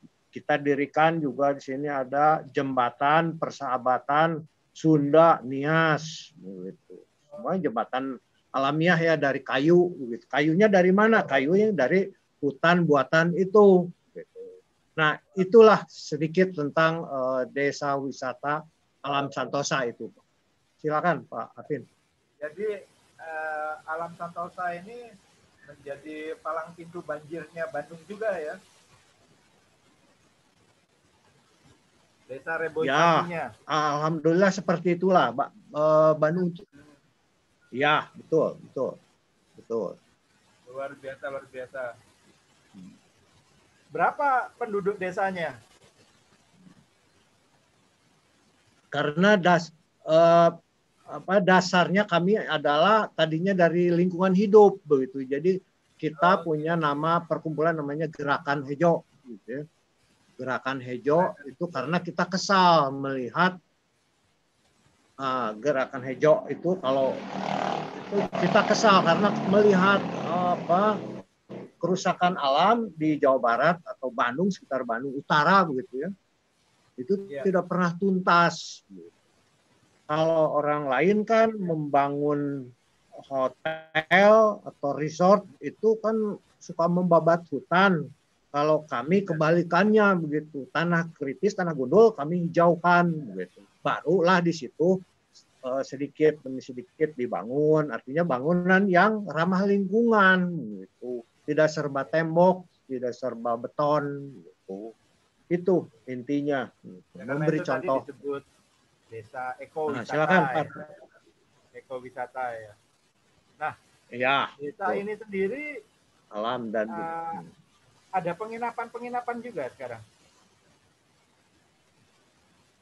Untuk menginap di sana. Ada, ada. Ada, ada penginapan tapi ya Ya, ada beberapa orang uh, Jakarta uh, dari asing beberapa kali juga dari Prancis, dari Australia pernah datang, pernah tidur berhari-hari gitu ya. Mereka Dikelola senang gitu. Kemudian akhirnya ya dikelola warga sekarang dikelola ol- bersa- ke, bekerja sama dengan BUMDes Desa Oke. Cikadut. Untuk Nah, CBT ya, Ya, dengan ya. BUMDes. Oke, oke, luar biasa. Ya, betul. Saya Betul. jadi pengen ke sana. Ya, silakan, silakan Bapak-bapak Ya, yang narasumber di sini. diskusi lagi, kita diskusi lagi. Sangat menarik. Ada percontohan sebuah desa Ya, ya. memberikan contoh desa eh, penghijauan, desa reboisasi. Apalagi desa ini ada di puncak bukit Ya, eh, kota Bandung. Ya tentu menjadi per- ya. Yang selama ini mungkin eh, sering banjir Ya. ya. Dengan tumbuhnya desa-desa banyak desa Ya. seperti ini luar biasa juga. Ya semoga semakin rimbun desanya Pak Ari. Ya, semakin rimbun. ya, ya. Terima kasih. Nanti kita ngobrol lagi. Saya mau menyapa dulu Pak Adi. Ya. Pak Adi, nah Ya, kebetulan mangga, eh, mangga. Silakan. sebagai eh, Dewan Pemerhati Kehutanan. Ini cukup menarik. Ini desa eh, berbasis eh, kehutanan juga Pak Adi. Ya, pada saat kita bicara kemajuan desa, ya bagaimana desa desa menjadi sebuah desa yang cerdas ya atau kita Mm. bicara di kota kan smart city, kita bicara desa ya tentu juga ada smart village ya. Tentunya, Iya, iya. tentunya kan membangun smart village itu ya tidak uh, banyak komponen yang harus kita lengkapi ya. Dan Mm-mm. tadi kalau kita lihat contoh hari ini dari Jogja, kemudian dari bukit-bukit ya, bukit-bukit di Bandung, ya bagaimana eh, sebetulnya eh, kalau kita berbicara kemajuan energi, pendidikan, Mm-mm. untuk masyarakatnya ya dan bahkan kesehatan ya karena desa alam tadi itu sudah uh, terpenuhi semua menjadi sebuah uh, desa maju ya. Karena tujuan negara maju atau desa maju bagaimana energi Hmm. pendidikan kesehatan terpenuhi semua. Nah menurut uh, Pak Adi sendiri bagaimana sebuah desa itu bisa menjadi uh, sebuah desa cerdas? Ya eh, apakah cukup dengan SDM cerdasnya saja atau banyak hal-hal lain yang harus kita lengkapi. Ya sehingga kita Hmm. lihat eh, hari ini banyak sekali eh, banyak eh, contoh-contoh yang kita lihat ya.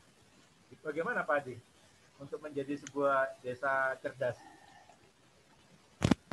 Eh, kalau lihat dari potensi lokalnya ya desa itu ya, eh, tiap desa masing-masing punya ciri khas, punya tradisi, punya filosofi sendiri. Kalau di DPK LTS itu TS-nya itu Tatar Sunda. Ya, jadi di kesundaan itu ada yang kita sebut patanjala, gitu ya, patanjala. Jadi eh, segala sesuatu berbasis budaya itu yang yang ini apa yang melengkapi kehidupan kita misalkan misalkan ya eh, di satu desa itu ada tadi sudah disebut-sebut ada ketahanan pangan. Ya. ada ketahanan energi ya.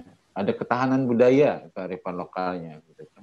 Dari ke, ke beberapa ketahanan itu gitu kan dibangun dengan basic budaya itu akan lebih eh, kalau tadi Pak Purwanto mengatakan eh, ada transisi ya gitu kan ada transisi gimana potensi sumber daya di desanya gimana ini nah yang yang harus dikembangkan di desa ini dengan potensi ke kearifan lokalnya itu adalah kekiniannya tuh gimana sih gitu kan ya dalam indah kalau tadi dikatakan oleh Pak Rudi digital itu ada alatnya cuma Suara alat. kurang jelas. Oh, gimana sekarang? ya ya silakan lanjut Ya, silakan lanjut Gimana sekarang? ya ya Eh, silakan. Oke. ya silakan Pak Adi Ya. ya jadi desa Nah, tadi yang kata cerdas, eh, menurut Pak Rudi itu tadi kalau digital cuma alat, oke kita bangun juga perangkat lunaknya, SDM-nya gitu kan. Karena bagaimanapun seunggul-unggulnya komparatif desa gitu, uh, dengan keberadaan digital ini kita masih diperlukan satu volume uh, volume. upaya. Upaya lagi uh, satu upaya Kurang lagi kedengaran. Misalkan, ya halo ya sayanya. Uh, yang uh, apa uh, karena saya bergerak di komunikasi gitu kan ya bergerak di komunikasi. Bagaimana kita membangun percepatan di desa itu dengan memanfaatkan keberadaan alat yang disebut alat tadi digital digitalize lah ya. Salah satunya adalah membangun eh, komunitas baru, komunitas istilah istilah sekarang mungkin content-planner ya. Bagaimana karena komunikasi membutuhkan konten. Nah, si content-planner ini yang seperti yang tadi dikatakan oleh Pak Purwanto itu. Jadi yang reurbanisasi ke desa, dia nggak perlu belajar lagi yang deso, keterampilan desa, dia melihat potensi desa, melihat potensi SDM-nya, yang dia memanfaatkan dia bisa melihat kebutuhan orang kota itu apa saja sih, misalkan ya. dia yang bisa dia menjadi agen informasi itu. Karena ada kalanya kebutuhan orang kota itu bagi orang desa itu bukan pekerjaan sulit, ya, bukan pekerjaan sulit. Sebaliknya, mereka yang reurban ke desa itu bisa bilang kan, kalau pengen ya ceritanya gini lah kasarnya kalau karena sekarang sering sering mengamatinya gini uh, ada oknum orang kota nih ya oknum orang kota yang sering ngomong ah kampungan lu gitu kan ya. Orang desa yang ada di kampung ini ya oke okay lah aku orang kampung tapi rezekinya rezeki kota. Gimana nih? Nah ya. Nah itu perlu informasi orang kotanya juga. Nah si reurban dari kota ke desa yang ke karena uh, COVID ini misalkan ya, dia kan bisa cerita, cerita ringan-ringan aja lah. Eh orang kota itu dapurnya tuh udah specialized. Gitu, spesial itu pisau itu tidak hanya satu di di kampung oke okay, satu pisau buat motong, buat ngiris, buat daging, buat sayur gitu kan. Tapi di kota itu buat ngiris sayur beda, buat daging beda, buat roti beda. Sementara di desa kan bisa bikin juga ya talanannya misalkan ya talanannya dari kayu nangka atau apa itu juga kita bikin khusus aja. Misalkan ini ya yang melihat ini. Ini talenan buat daging ini talenan buat roti ini talenan buat sayur mayur gitu kan. Dengan dibikin gaya sama orang kota yang balik tuh ya. Bikin gaya daging ditulisnya meat roti tulisnya bread gitu kan. Jadi paling sederhana lihatnya rezeki desa itu ada di dapur orang kota. Itu di dapur orang kota ada katel. Katel biar nggak kerja-kerja gitu nggak apa istilahnya goyang-goyang perlu landasan. Di dapur itu ada pisau.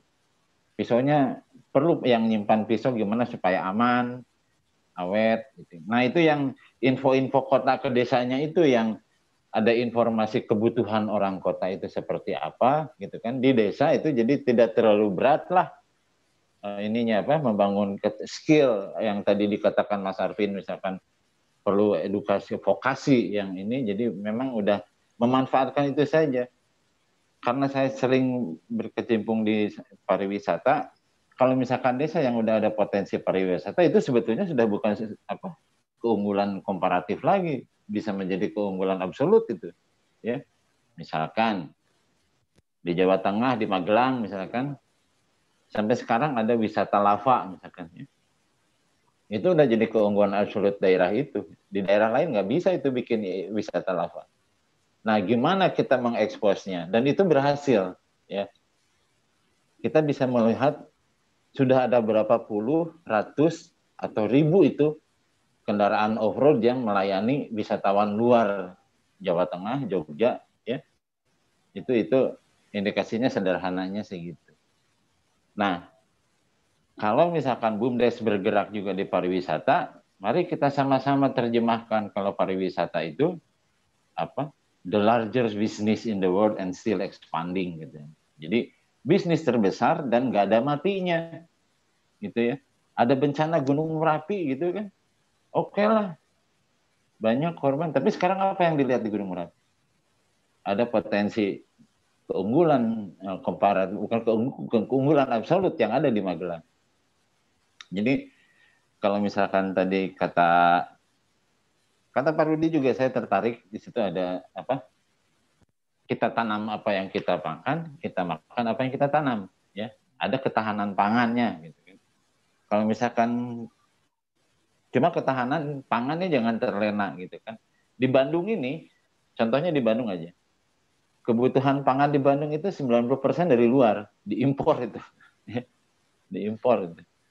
Nah, kalau ingin dibangun, jadi kalau yang udah jalan, bukan ketahanan pangan lagi kalau sekarang dengan ada 40 ribu BUMDes yang udah jalan, dengan masih bergerak, kita sudah bisa membangun kemandirian pangan sekarang. Kedaulatan pangan malahnya bukan ketahanan lagi, segala mandiri kita gitu udah bisa membangun kedaulatan lagi. Jadi jangan kepalang tanggung lah. Itu BUMDes sudah berjalan ke situ. Kita yang kita bangunnya kedaulatan pangan. Jadi misalkan ya Bandung sendiri misalkan eh, benar di Bandung ini menyedihkan sekali sebetulnya kalau urusan pangan ini. 90% lebih itu didatangkan dari luar kota Bandung. Nah ini yang diupayakan Dinas Ketahanan Pangan di Kota Bandung misalkan ada sih upaya uh, me, me, mengkampanyekan urban farming. Ya. Dari urban farming itu menyikapi bagaimana rumah-rumah perkotaan uh, apa uh, di dan ini juga bisa dilakukan di desa bisa me melakukan apa uh, apa yang disebut urban farming uh, ketahanan pangan dalam konteks ketahanan pangan. Misalkan Eh, di perkotaan itu lahannya sempit. Tapi kita bisa manfaatkan semacam vertical garden, apa ada sekarang ada lagi apa eh, OTG istilahnya kayak ini OTG apa? Eh, ada organic tower garden. Jadi ada tiga tumpukan drum yang bisa menyediakan 20 sampai 30 tanaman yang diambilnya memang secara sosialisasi kita secara sosial kita punya benefit, secara ekonomi juga insya Allah punya benefit, tapi yang utama adalah kita bisa memenuhi nutrisi, enzim itu sendiri dari halaman rumah. Nah, sekarang ada istilah baru lagi, misalkan kalau BUMDes bisa menyikapinya, eh, apa green economy, eh, green apa microgreen, ya, microgreen. Dengan lahat sesempit itu tapi omsetnya bisa tinggi. Dan ini yang tidak bisa dilakukan orang kota itu yang seperti itu ya microgreen.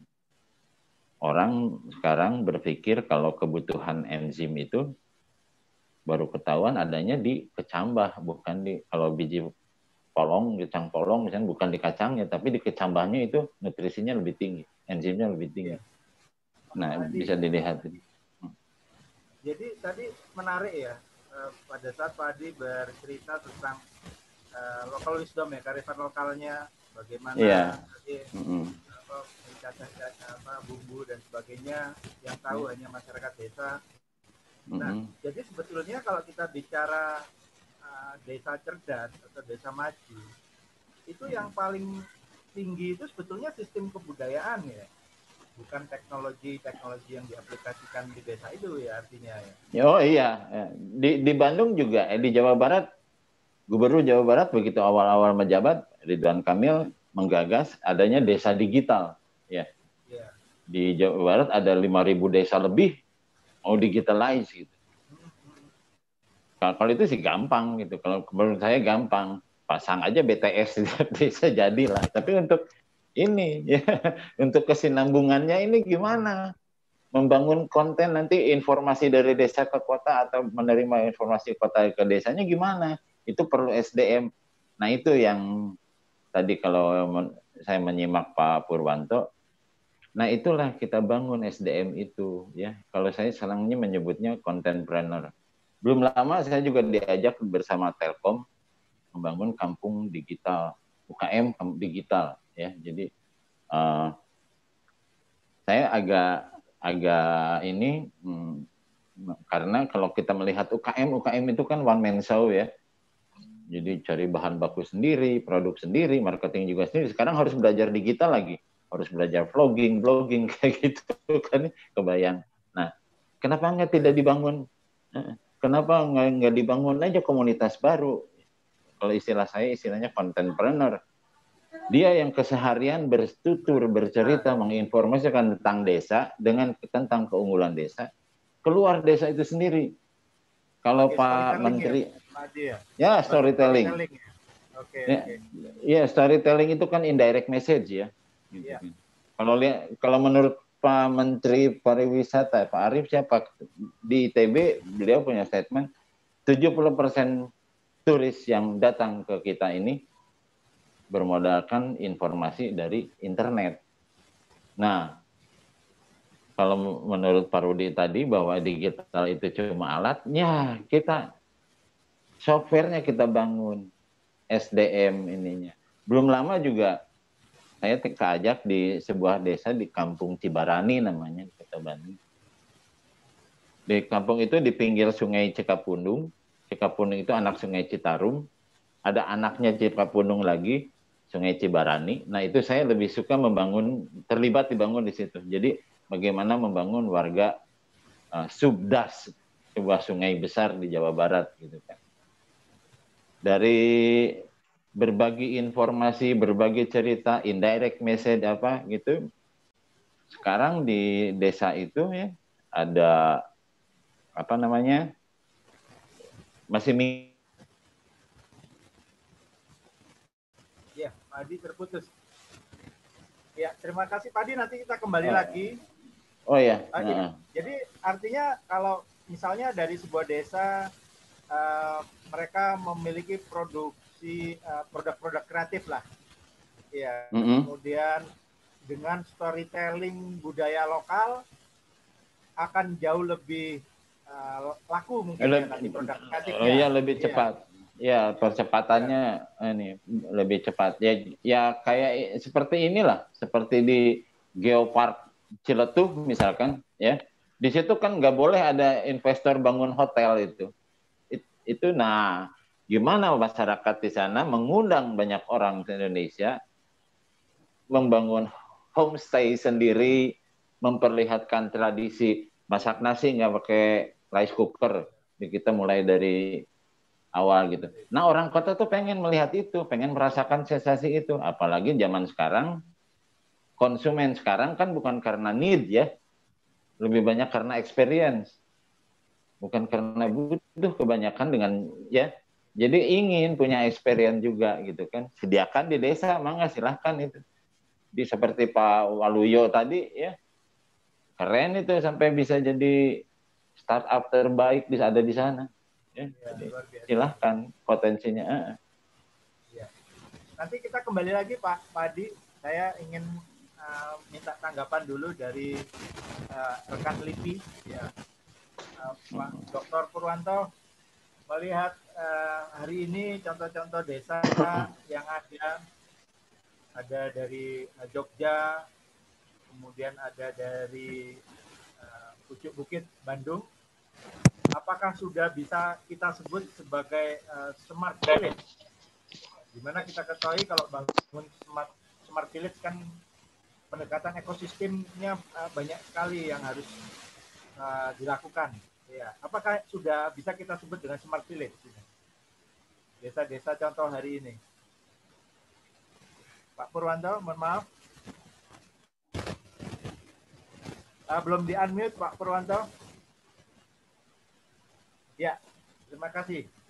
Dan tadi ada menarik dari Pak Adi bahwa sebetulnya uh, justru sistem kebudayaan itulah uh, yang paling di atas diperhatikan Eh, pada saat kita membangun desa cerdas karena pada saat kita bisa menyampaikan storytelling yang menarik untuk produk-produk desa nanti produk-produk atau jasa-jasa dari desa itu akan semakin lebih diminati. Nah, bagaimana tanggapan Pak Purwanto untuk desa-desa hari ini dan rekan-rekan Narsum hari ini? Ya, uh, terima kasih Pak Arvin. Memang menarik ya di era sekarang ini uh, sesuatu itu menjadi lebih cepat informasi lebih cepat tersampaikan kepada khalayak yang lebih besar dan sesuatu yang viral atau yang yang ramai di media itu selalu menjadi booming apa pun itu bentuknya dari yang sesuatu yang positif sampai yang negatif pun seperti itu. Nah ini menjadi keunggulan ketika ketika ketika kita bicara desa tidak lagi uh, seperti mungkin 10 tahun yang lalu ya tidak ketika bicara desa tidak pernah bisa kita sampai pada bicara dunia. Padahal sekarang uh, apa yang terjadi di desa, di desa A gitu ya, itu sampai ke ujung dunia pun orang akan tahu dengan adanya apa namanya uh, teknologi digital ini.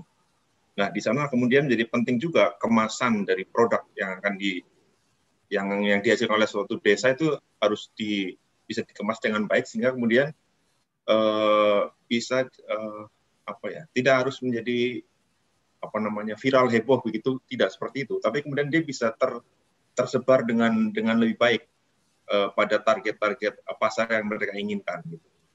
Jadi uh, tadi disampaikan storytelling itu storytelling juga bukan hal yang baru sebenarnya kan. Emang basic dari budaya kita kan memang seperti itu.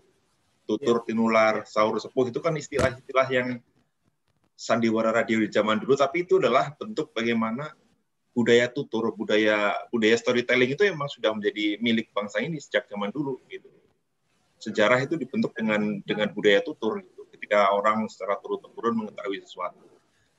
Kemampuan ini sebenarnya bisa kita manfaatkan uh, untuk bisa menyam, apa, memberikan informasi kepada orang-orang tentang keunggulan suatu desa untuk menjual gitu ya, untuk menjual desa kita dengan dengan dengan cara seperti itu. Jadi memang saya saya setuju dengan yang disampaikan oleh Pak Adi tadi memang uh, ada banyak cara-cara yang terlihat sederhana sebenarnya, tapi efektif untuk menjadi ya. menjadikan kita apa namanya mampu mengoptimalkan atau meningkatkan uh, jaringan pasar juga jaringan kerjasama dengan dengan pihak lain gitu. Karena kita kan eranya kalau kita bicara desa dengan karakteristik di Indonesia sebenarnya tidak harus bersaing tidak harus berkompetisi tapi berkolaborasi. Ini kan salah satu bentuk ya ini yang forum seperti ini kan sebenarnya bertukar pikiran bertukar ilmu.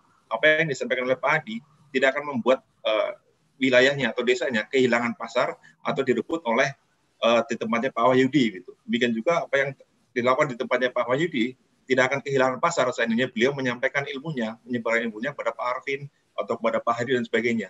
Nah ini yang ini yang menjadi budaya ini yang harus kita juga kita tetap gulirkan bagaimana kita bersama berkolaborasi saling bertukar ilmu pengetahuan kemudian bisa diterapkan di desa masing-masing karena masing-masing akan memiliki keunikan dan keunggulan tersendiri kurang lebih itu Pak Arvin. Ya, jadi eh, kalau kita bicara warisan budaya desa, mungkin masih banyak ya warisan budaya dari desa yang sebetulnya masih bisa menjadi warisan budaya dunia ya.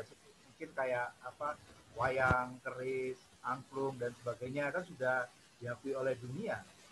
Mungkin masih banyak ya, jangan-jangan warisan budaya dari desa yang sebetulnya masih bisa mendunia dengan storytelling uh, Pak Adi tadi disampaikan kepada yeah. dunia dengan cara sederhana tapi sampai gitu.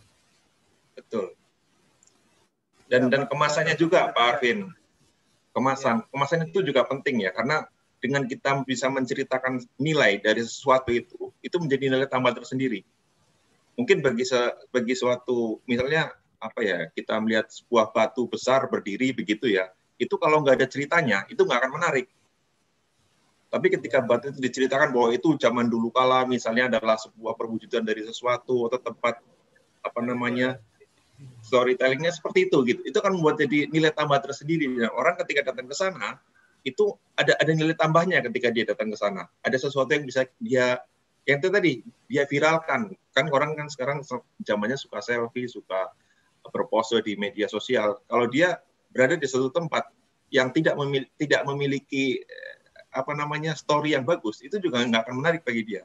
Tapi kadang-kadang sesuatu yang simpel kalau bisa dikemas dengan baik, tapi tentu bukan bukan bluffing ya, bukan melebih-lebihkan sesuatu yang sebenarnya tidak seperti itu. Tapi bagaimana kita bisa meningkatkan atau menginformasikan sesuatu yang terlihat sederhana, sesuatu yang biasa di daerah itu bisa menjadi menjadi sesuatu yang luar biasa di daerah yang lain. Kurang lebih begitu bahasanya. Oh kalau saya melihat laut itu sudah tiap hari, wong saya tinggalnya di laut gitu. Tapi bagi orang yang lebih ya. pegunungan, laut itu adalah tempat yang sangat indah gitu. Demikian sebaliknya. Itu kurang lebih cara-cara kita bisa menjual apa satu tempat. lautnya ada sea queen. Nah, nah iya, bisa seperti itu. ya, nah, terima kasih Pak Purwanto. Dan saya kembali lagi, saya ingin uh, menyapa dulu Pak Rudi. Ya, bagaimana dengan bumdes-bumdes? Ya, ya Pak Rudi. Ya, ya, halo. Ya, oke. Okay. Pak Rudi, tadi menarik ya teman-teman ya. bercerita tentang uh, keunggulan komparatif kalau kita ya. dorong dengan storytelling sederhana, justru bisa uh, mengangkat lebih uh, signifikan lagi dalam hal mungkin berjualan produk kreatifnya atau uh, desa wisatanya. Nah, kira-kira Bunda sendiri yang sudah ada atau atau di bawah forum Pak Rudi, apakah sudah membangun banyak brand-brand yang yang yang uh, berstorytelling ya. Itu kita ketahui bahwa sebetulnya kan uh, warisan budaya leluhur kita itu kan sangat tinggi ya dan bisa uh, kita sebut dengan uh, high contact cultures ya. Hmm. Itu bisa menjadi sebuah uh, storytelling yang menarik. Kira-kira bagaimana Pak Rudi uh, hmm. dengan bumdes-bumdes khususnya bumdes kreatif ya, bumdes-bumdes ya. bumdes bidang kreatif ya. Uh, saya sepenuhnya sepakat dengan yang disampaikan Pak Adi tadi. Masalah culture itu yang yang kadang kadang itu kelewat ya. Mungkin uh, kalau kita refleksikan karena mungkin saya tinggal di Jogja ya. Uh, saya setiap saat pakai batik karena ya saya bangga dengan Jogja dan menurut saya uh, tidak ada masalah ya kita pakai identitas uh, daerah. Tapi uh, kadang saya ketika pergi ke beberapa daerah saya pertanyaan standar saya kan mesti makanan khasnya di sini apa, kalau saya pulang oleh-olehnya apa, saya ini ada waktu, saya harus mengunjungi apa. Ini kan sebenarnya pertanyaan yang sangat basic. Tapi hampir di setiap desa mereka kayak gagap. Jadi mereka sendiri itu uh, nggak tahu uh, apa yang seharusnya ini menjadi menarik ya, uh, karena mereka selalu melihat tadi yang saya sepakat dengan Pak Pur eh, Pak Pur tadi eh, nyebut bahwa pola pandang mereka itu dari pola pandang eh, internal, tidak pernah mendudukkan diri mereka itu sebagai customer. Karena eh, sebagian besar warga desa itu memang bukan dididik untuk jadi entrepreneur. Jadi eh, eh, Mas Arvin bisa bayangkan gimana kita memahamkan seseorang yang dia selama 40 tahun tidak pernah keluar dari desa itu jadi orang kalau pelatihan ke kita itu dia ada yang eh, selama 30 tahun satu-satunya dia keluar desa naik pesawat. Ya. Itu adalah ketika ikut pelatihan ke Jogja. Jadi awalnya saya juga termasuk orang yang agak sinis dengan orang yang apa ya, studi banding piknik. Tapi saya menemukan tidak ada eh, bentuk lain yang lebih efektif daripada melihat dengan mata kepala sendiri ketika mereka menjadi uh, customer, menjadi turis. Akhirnya mereka berpikir, oh kalau cuma kayak gini, di tempat saya banyak. Muncullah ide. Sehingga uh, inilah yang membalik ya, pemahaman inilah yang membalik ke saya ke yang namanya produk unggulan desa. Produk unggulan desa itu yang menentukan siapa? Ya, yang menentukan kita sendiri. Kalau saya ngomong batik ini itu bagus, saya harusnya nggak peduli orang lain ngomong apa. Tapi ketika saya itu meyakini batik ini bagus, lama-lama orang akan meyakini bahwa batik ini bagus. Kalau saya ngomong ke Mas Arvin batik ini harganya 5 juta, dengan saya yakini, lama-lama orang juga yakin dan membeli 5 juta. Jadi yang membuat produk unggulan itu sebenarnya adalah kita sendiri. Tetapi kecuali di Bali, di Jogja, di Padang, nggak banyak orang itu yang dengan PD memakai produknya dia sendiri. Saya pernah ke satu daerah, dia setiap hari ini daerah di luar di Indonesia Timur, ini daerah di luar Jogja. Saya ketemu Pak Bupati, kemudian saya lihat itu hari Kamis, anak-anak itu pakai uh, baju batik. Terus saya lihat, lu kok itu pakai baju batik, Pak? Ya di sini setiap hari Kamis itu memang pakai baju batik seperti di Jawa. Lah kan di Jawa itu memang konten lokalnya batik. Kenapa mereka ikut-ikutan pakai batik? Jadi kalau saya pelatihan itu pejabat-pejabat saya tanya, kenapa Bapak pakai batik? Saya pakai batik karena saya orang kalau karena saya orang Jogja. Harusnya kalau Bapak orang NTT, orang mana, ya Bapak buat peraturan setiap hari Kamis pakai tenun. Nah, ini kan sebelum kita ngomong ke tadi, ini masalah main, uh, mindset kita, keyakinan bawah sadar kita bahwa kita itu inferior. Bahwa produk desa yang dianggap kampung, desa dengan stigma-stigma itu membuat orang desa itu nggak berani, nggak percaya diri untuk menjadi dirinya mereka sendiri. Itulah yang sebenarnya kita kembalikan. Maka Langgeran itu menang the best community based tourism karena dia menjaga desanya apa adanya. Panglipuran selama 700 tahun dia dia menjaga apa adanya. Dia nggak ikut-ikutan desa yang lain. Nah, saya ke mana-mana saya sampaikan itu. Kembali ke jati diri. Apa yang kalau di Anda ditanya desa mana terbaik di Indonesia, sebut desa saya. Saya di mana-mana selalu nanya ini. Menurut Bapak itu mana sih desa terbaik? Mereka selalu menyebut desa yang lain. Jadi apa pun yang kita kasih ke desa itu, mereka mereka nggak merasa bersyukur tinggal di situ. Saya pernah ada eh, satu pendampingan di Toba sana, yang saya ke sana itu memang harus berjam-jam dan ini dan saya sangat terkesan dengan keindahan pantai. Tapi mereka saya Pak kita tinggal di pucuk gunung di daerah terpencil ini. Saya sampaikan ada 300 ribu orang wisatawan asing jauh-jauh ke sini hanya pengen menikmati secuil keindahan ini dan Anda hidup di sini tapi Anda nggak merasa bersyukur, Anda merasa malah ini jadi kutukan Anda tinggal di sini. Nah, pikiran inilah yang harus dilepaskan dulu. Nah, itulah yang jadi kekuatan budaya. Eh, ketika saya bicara dengan seorang yang dari UNESCO, dia bilang semua itu bisa dibuat, semua bisa ditiru. Sekarang barang apa pun ini mungkin HP paling canggih dua hari tiga hari kemudian akan ada kopinya motor listrik, mobil listrik apa setahun dua tahun akan. Tapi yang tidak bisa digantikan adalah budaya. Itulah yang genuine. Itu tidak bisa dikopi. Nah, itulah harusnya kalau kita ngomong keunggulan komparatif, saya jadi berpikir satu-satunya yang nggak bisa uh, ditiru dari desa itu adalah budayanya. Budaya lokal itulah yang harusnya dijadikan kekuatan. Karena dengan adanya budaya, dia ditempelin ke mana-mana, nilai produk jadi tinggi. Contoh, contoh misalnya saya eh, Jogja ada Candi Prambanan, yang itu pengunjungnya jutaan orang. Kita punya pantai, yang pantai Parangtritis, yang di situ konon katanya ada Nyiroro Kidul. Yang setiap orang itu setiap tahun 2 juta orang ke situ. Tapi kalau ditanya mau ketemu Nyiroro Kidul, nggak ada yang mau, gitu kan.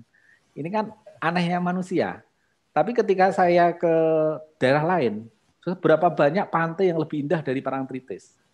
Seberapa banyak peninggalan saya pernah di satu ini ini candi tertua di daerah Sumatera. Saya mau ke sana karena saya memang tertarik dengan sejarah. Tapi mereka tanya, "Bapak yakin mau ke sana?" Itu cuma tumpukan bata loh, Pak. Nah, coba coba ketika Anda bayangkan, ketika penduduk lokal saja tidak bangga mereka tidak ini maka ya storytelling tadi ya dia ceritakan seperti ya tidak sepenuh hati itu bedanya orang Jogja, Bali dan lainnya. Mereka memang sepenuhnya sepenuhnya bangga dan mencintai. Dan itu saya masih lihat di banyak desa. Itulah yang harusnya harusnya yang kita angkat. Tapi kan di era sebelumnya ini kan komodifikasi, seragamisasi, inilah yang kita lakukan kan. Seolah-olah kan semua harus seragam. Seolah-olah ini kan semua jadi komoditas. Karena apa? Top down tadi, ini basisnya proyek membuat seribu desa wisata. Lah, apa ada yang mungkin membuat desa wisata hanya tiga bulan, gitu kan? Semua yang tadi diceritakan tadi itu Ponggok bisa kayak gitu setelah tujuh tahun, Panggung Harjo mungkin setelah gitu juga ada proses. Tidak ada yang instan, karena ini ini banyak hal yang dibangun. Tapi kan programnya orang Jakarta kan setiap tahun, setiap tahun aja dia turunnya dana mungkin hanya tiga bulan atau enam bulan. Terus ini dipaksa itu kemudian ada hasil. Nah inilah yang yang menurut saya ya apa namanya ya tadi misalnya desa cerdas tadi smart village tadi. Apakah ukurannya smart village ini hanya karena ada internet, karena dia punya website? Ini kan menurut saya kacau sekali kalau kayak gitu. Tadi kan harusnya tadi ke Pak Adi tadi kontennya itu apa? Setiap orang punya HP, tapi HP ini digunakan untuk apa? Apa hanya digunakan untuk TikTok? Apa dia gunakan untuk jualan? sebenarnya kalau saya teknologi ini saya tidak bahasa kita tidak usah mulu-mulu. Ada di beberapa desa hanya dengan pakai WA group, pakai uh, apa namanya eh, WA uh, katalog itu udah bisa jualan. Udah bisa menghasilkan membantu petani yang tidak bisa jualan tuh bisa jualan. Kenapa kok kita harus kayak membuat e-commerce dan lain sebagainya? Ini yang yang sebenarnya kesadaran baru yang yang yang akhirnya saya pahami desa yang cerdas itu adalah desa yang mampu mencukupi kebutuhan dia sendiri, mampu mengolah potensi lokalnya untuk kesejahteraan masyarakatnya. Itu desa yang cerdas. Tapi desa yang tidak bisa mengolah, hanya dijadikan pasar itu ya menurut saya desa yang bodoh gitu kan. Dia punya potensi, tapi hanya jadi penonton. Meskipun di situ internetnya ini ada semua apa, eh, saya banyak berkunjung ke desa-desa eh, tertentu yang dia dapat 3 miliar setiap tahun. Tapi tingkat pendidikannya kurang, tingkat kesehatannya kurang, lo apa god-godnya kotor dan lain sebagainya. Berarti ini bukan masalah duit. Saya lihat juga ada desa yang semua dipasangi internet, tapi juga literasi digitalnya juga nggak tinggi. Dia hanya digunakan untuk hal-hal yang kurang produktif. Berarti juga bukan hanya masalah teknologi. Tadi ada masalah manusia. Tadi saya sepakat. Tapi manusia ini sebenarnya bukan hanya masalah intelektual. Itu yang kita seolah-olah kalau orang sarjana terus ke desa, dia lebih pinter dari orang desa. Tapi kalau kita jujur seberapa banyak sih sarjana kita yang juga nggak nggak bisa mengaplikasikan ilmunya dia sendiri. Ada hal yang lain. Kalau saya satu yang banyak nggak disentuh, saya contoh ke Bali, eh, desa Kutuh itu kan dia punya pendapatan 34 miliar. Salah satunya dia punya para layang. Nah saya pengelolanya di situ saya tanya, kok Bapak bisa membuat usaha para layang kayak gini? Ya karena kita punya sertifikasinya bapaknya ini punya sertifikasi internasional untuk orang sekali naik itu bayar satu setengah juta. Terus saya tanya kok bapak bisa ya dia ngomong ini dulu usaha saya, ini dulu usaha pribadi saya, kemudian saya serahkan ke bumdes. Terus saya tanya loh pak, saya lihat setiap hari dia dapat 50 juta, kenapa dia rela ngasih itu ke bumdes? Jawaban dia simpel, mas kita kan hidup cuma sekali. Nah, saya selalu nemu kayak gitu, orang-orang yang secara spiritual itu sudah sampai di titik itu. Nah, itu akan mengalahkan semua kecerdasan tadi yang hanya dari pikiran tadi. Tapi ini saya bahagia masih banyak di desa yang berpikir dari cipta rasa karsa itu masih masih nyambung. Tapi di tempat lain itu cuma semua ngomongnya akhirnya sampai ke duit. Ini kalau ngomong bumdes cuma ngomong duit nggak akan ketemu. Nggak akan ketemu pakai dihitung apa, nggak akan ketemu. Karena ini bisnis sosial. Ngapain orang mati-matian membuat bisnis sosial padahal dia punya potensi untuk dia kembangin sendiri. Tapi ini kalau dipakai hati, pakai spiritual tadi, pakai rasa bahwa desa ini kalau enggak saya, kapan lagi ini masa depannya berubah. Inilah saya, menurut saya justru saya sangat optimis karena di masa pandemi ini kemudian ini muncul lagi. Gitu mungkin Mas Arvin. Ya, luar biasa Pak Rudi. Ya, ya. Di agent of change transformasi ya. justru dari masyarakat desa juga ya luar biasa. Ya. Kalau ya. kita lihat sebetulnya desa ini sudah high context learning ya, ya. budaya ya. tinggi yang kalau dijadikan storytelling luar biasa karena budaya leluhur yang ada di desa-desa ya. ini. Sedangkan di kota banyak sekali kalau saya nyebutnya ini low context learning. Uh, ya. budaya istilahnya ada budaya tawuran, budaya hoax ya. ya. Yang tidak ada di desa justru. Ya desa ya. ini budaya gotong royong, filosofi leluhur. Luar biasa kalau gitu. Ya. Terima kasih Pak Rudi. Nanti ya. uh, menyampaikan pesan-pesan uh, kepada pemirsa uh, sebelum kita akhiri. Nah, saya mau menyapa dulu Pak Ari. Pak Ari, Pak Ari, ya. apa mendengar Pak Ari? Mohon maaf, itunya belum di uh, unmute Pak Ari. Pak Ari. Ya, uh, Pak Lurah masih di sini Pak Lurah? Pak Wayudi? Masih? Ya. Oke, Pak Wahyudi.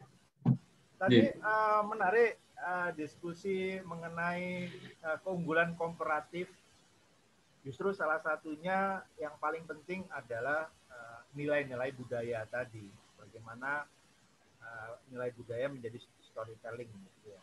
Nah, uh, pengalaman dari Pak Wahyudi sendiri menjadikan desa Pak Wahyudi menjadi salah satu desa terbaik di Indonesia, itu seperti apa sih? Bagaimana uh, menerapkan uh, sistem kebudayaan tadi di uh, dimatchkan dengan uh, teknologi yang diaplikasikan ke desa. Ya, bagaimana bisa bisa mengkombinasikan itu? Jadi, uh, terima kasih Mas uh, Pak Arvin. Jadi menariknya desa itu tidak hanya karena dia itu punya udara bersih, tidak hanya karena dia punya air bersih, tidak hanya karena dia punya pangan sehat, tetapi ada sesuatu yang jauh lebih penting. Jadi di samping punya software, semua punya hardware, di desa itu punya namanya socialware, peranata sosial. Nah, peranata sosial itu ketemunya di agama dan kebudayaan di mana agama dan kebudayaan itu tidak hanya berhenti pada ritus atau ekspresi kebudayaan, tetapi sebagai basis nilai untuk eh, sebagai basis nilai dalam rangka untuk membangun relasi antara manusia dengan manusia, manusia dengan alam maupun manusia dengan penciptanya. Nah, banyak hal yang kemudian, ya, termasuk juga dalam situasi pandemi ini, kebudayaanlah yang kemudian menyelamatkan kita jadi pandemi ini mengajarkan bahwa ternyata puncak dari relasi sosial itu adalah kekeluargaan.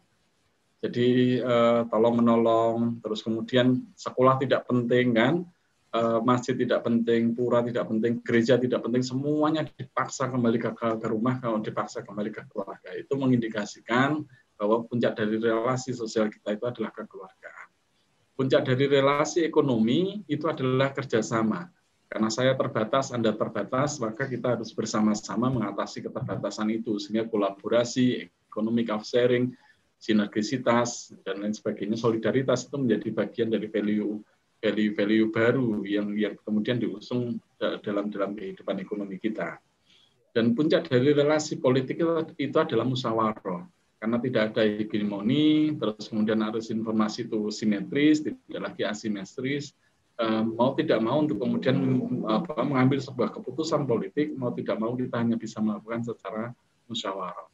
Nah, kekeluargaan dalam relasi sosial, kerjasama dalam relasi ekonomi maupun apa musyawarah dalam relasi politik itu adalah makna operatif dari gotong royong, sesuatu yang lahir dari alam pikiran desa, alam pikiran Nusantara. Itu yang kemudian kita angkat, kita coba verifikasi dalam um, satu kegiatan yang kita lakukan kemarin ini namanya Kongres Kebudayaan Desa. Jadi kita coba apa kebudayaan itu kita baca dari berbagai macam aspek ada ada 18 aspek kebudayaan yang kemudian kita diskusikan dari mulai ekonomi, kesehatan, pendidikan, eh, agama, kebudayaan, data kerasi, kewargaan, eh, terus kemudian media dan lain sebagainya. Ada ada 18 aspek kebudayaan yang kemudian kita diskusikan dari sana um, apa uh, ada satu kesimpulan kesimpulan yang kemudian kita deklarasikan sebagai arah tatanan Indonesia baru ke depan. Di mana dan tatanan Indonesia baru ke depan itu uh, bertumpu pada tiga aspek, yaitu yang pertama adalah daulat politik, di mana desa menjadi arena demokratisasi politik lokal. Yang kedua adalah daulat ekonomi, di mana desa menjadi arena demokratisasi ekonomi lokal dan yang ketiga adalah daulat data. Jadi daulat data ini menjadi menjadi menjadi apa titik masuk. Jadi saat ini perlu uh, pendampingan itu tidak lagi uh, mencukupi. Jadi pendampingan, pemberdayaan itu tidak lagi mencukupi, tetapi yang kita butuhkan saat ini adalah pemberkuasaan. Jadi bagaimana bagaimana warga desa itu berdaulat atas data. Gitu. Kita tidak lagi hanya sebagai objek data, karena selama ini kita menjadi objek data pemerintah yang disebut sebagai statistik. Statistik itu sendiri adalah state, berangkat dari kata state, yang yang menjadi alat kendali negara terhadap warga desa. Uh, kita ketika kita juga di apa kita menjadi objek data dari berbagai macam aplikasi yang dikembangkan oleh swasta yang kemudian kita dikomodifikasi terus kemudian dieksploitasi secara ekonomi dan lain sebagainya sehingga pemberkuasaan melalui kedaulatan atas data di mana warga desa menjadi objek data sekaligus subjek data harapannya kemudian ada ruang-ruang negosiasi yang bisa kita buka baik ketika berhadapan dengan negara maupun berhadapan dengan swasta. Itu yang sedang kita dorong gitu. Dan ini ini kita kita desakkan agar kemudian menjadi arah tatanan Indonesia baru ke depan. Covid itu uh, mendekonstruksi semua tatanan tanpa teriakan revolusi. Bagaimana kapitalisme tumbang, ekonomi pasar berserak dan lain sebagainya. Sosialisme tiarap, fundamentalisme, radikalisme sibuk dengan urusan internal mereka tetapi COVID juga membuktikan bahwa ada satu entitas lain yang sangat tangguh, yaitu desa. Kenapa kemudian? Ya, ini adalah eh, adalah kenapa sesuatu yang terbukti dari situasi krisis semacam ini tidak dijadikan sebagai arah tatanan Indonesia baru ke depan. Sudah saatnya kita itu melihat ke dalam, tidak lagi apa tidak lagi keluar. Dan ini memang sebuah upaya besar, upaya, upaya jangka panjang yang uh, kita coba apa susun roadmap-nya itu sampai dengan tahun 2045. Jadi bagaimana kemudian di momentum Indonesia baru ke depan, uh, momentum 100 tahun Indonesia merdeka itu lahir sebuah tatanan Indonesia baru yang berangkat dari desa, yang berangkat dari alam pikiran Nusantara. Itu yang yang sedang kita kita dorong terus gitu. Dan ini memang butuh perjuangan. Kan hal uh, kerabat desa semua kita itu sudah terlalu lama kehilangan pengetahuan. Kita itu hanya mewarisi tanah tetapi tidak pernah mewarisi pengetahuan. Dan itu ditonggaknya adalah ketika revolusi hijau itu mulai masuk ke Indonesia di mana pengetahuan-pengetahuan tanah, pengetahuan kita terhadap pangan, pengetahuan kita terhadap keluarga itu dibabat habis oleh oleh apa oleh globalisasi oleh kapitalisme dan lain sebagainya. Jadi uh, saya uh, gotong royong dan berbagai macam peranata-peranata sosial lain itu yang kemudian harusnya kembali ditekuni dipelajari dikonstruksikan menjadi sebuah pengetahuan yang harapannya kemudian itu bisa ditularkan didesiminasi kepada semua warga desa.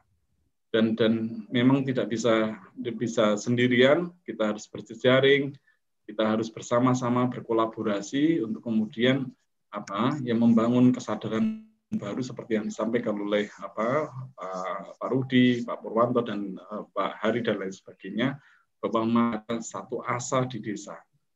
Jadi uh, uh, yang saya pesankan kepada Eh, kepada apa kepada anak-anak muda jangan tinggalkan desa karena desa itu adalah masa depan dunia sehingga kemudian kita harus dorong anak-anak muda untuk kembali ke desa ngurusi kembali ke desa memanfaatkan semua potensi yang ada mendorong lahirnya kesadaran baru bahwa desa adalah masa depan kita.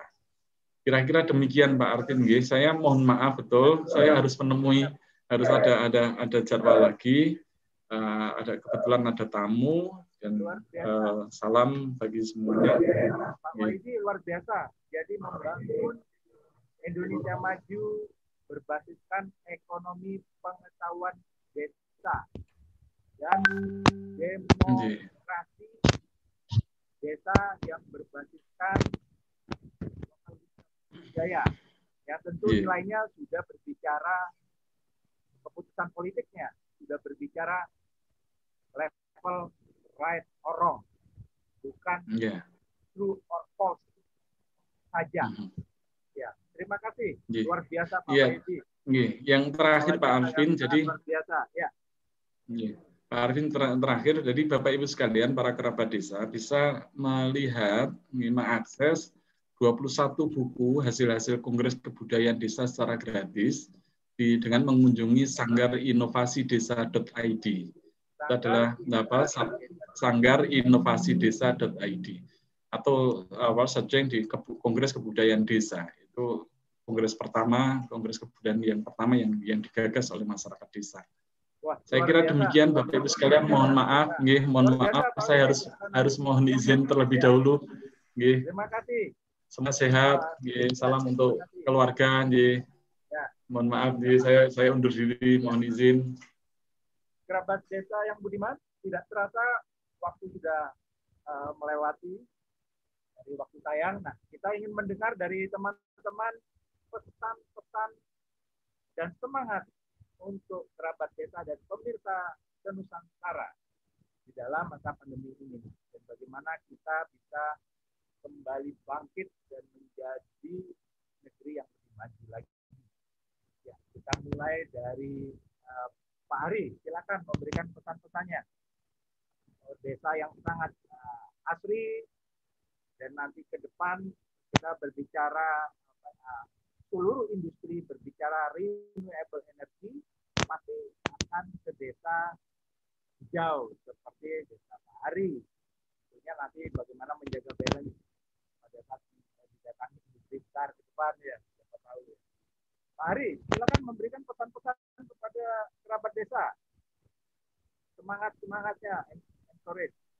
Ya, tolong di uh, unmute, tolong di unmute Pak Ari, Pak Ari, di unmute, di unmute.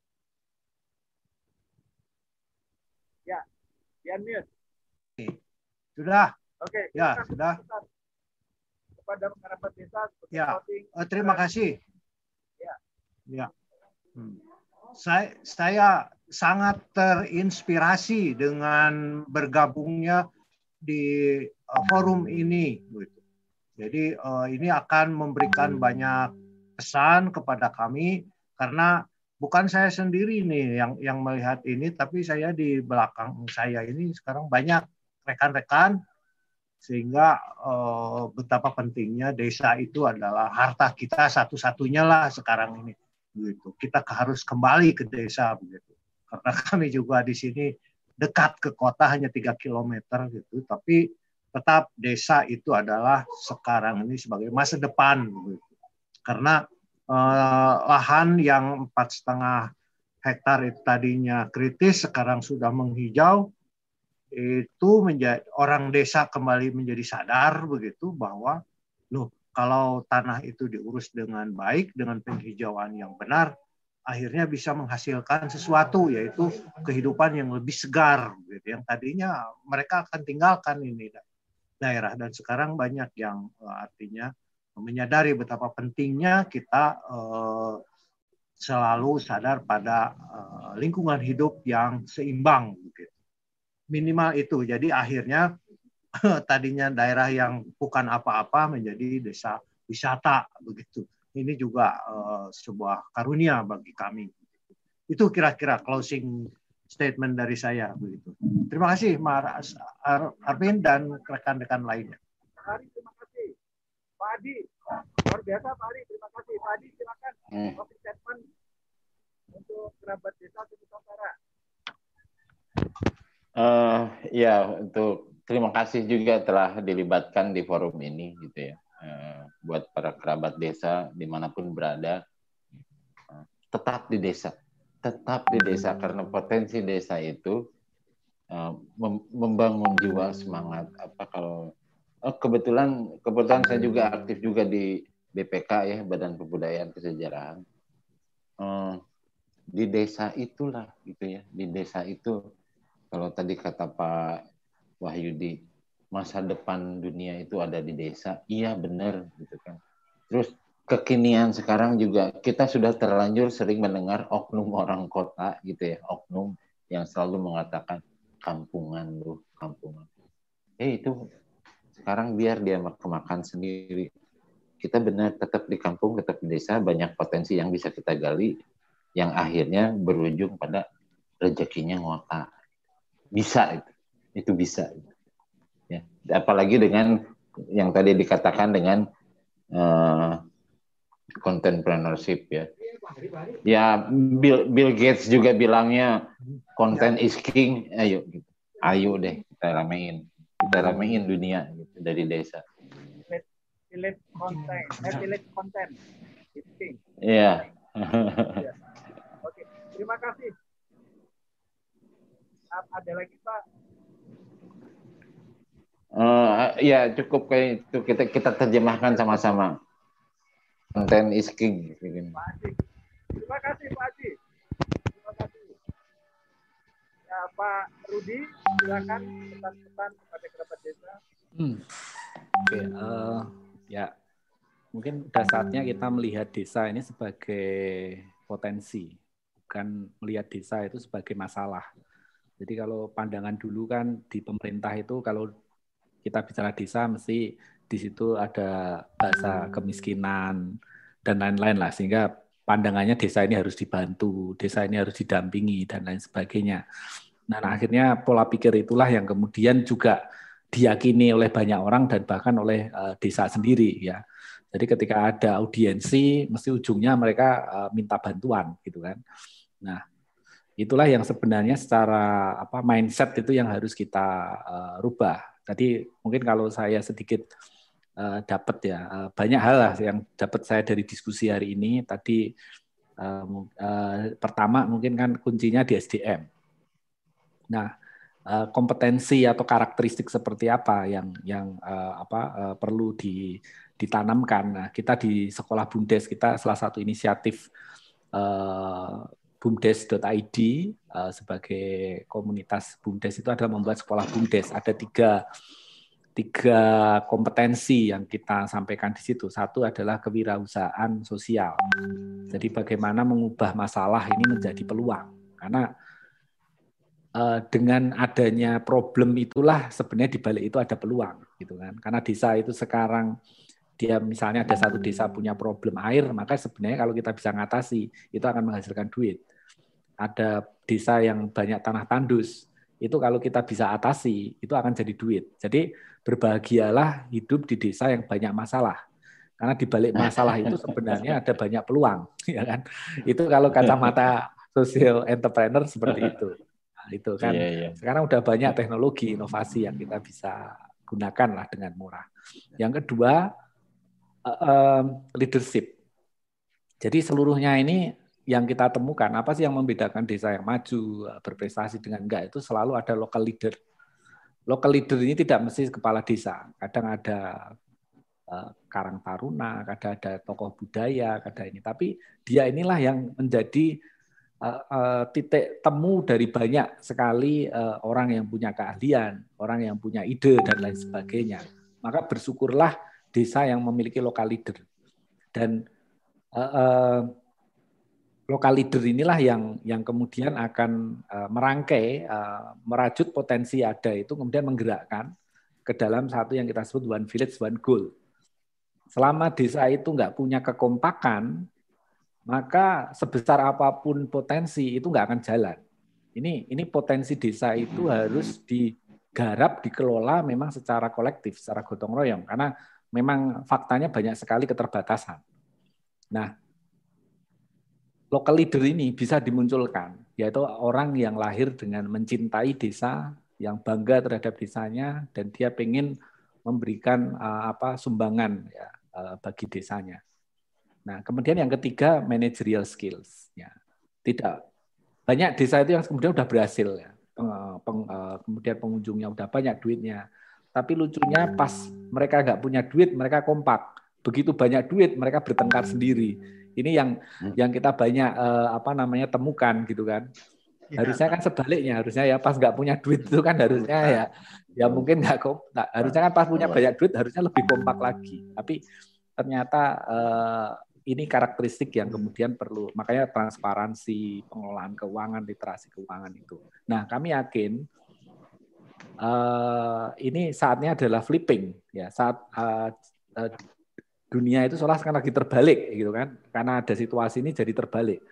Yang dulu kita agung-agungkan sebagai satu apa ya kemajuan kekuatan besar ternyata ini lumpuh. Nggak bisa ngapa-ngapain oleh makhluk yang bahkan nggak terlihat ini oleh makhluk yang sangat kecil sekali yang dulu orang itu sangat apa ya uh, menyombongkan dirinya dengan teknologi dengan kekuatan ini sekarang seolah kayak nggak bisa nggak nggak nggak bisa uh, bergerak atau bergerak banyak. Nah, artinya artinya uh, kesadaran ini membuat banyak orang menurut saya menjadi sadar atas arti hidup itu sendiri, atas makna hidup kita sekarang jadi lebih bersyukur. Yang misalnya dulu kita ya mungkin kita melihat air terjun, kita melihat sungai, dulu kita anggap hal yang biasa tapi sekarang kita melihat air terjun tanpa rasa khawatir bahwa kita pulang kena virus itu adalah sebuah anugerah yang luar biasa, gitu kan?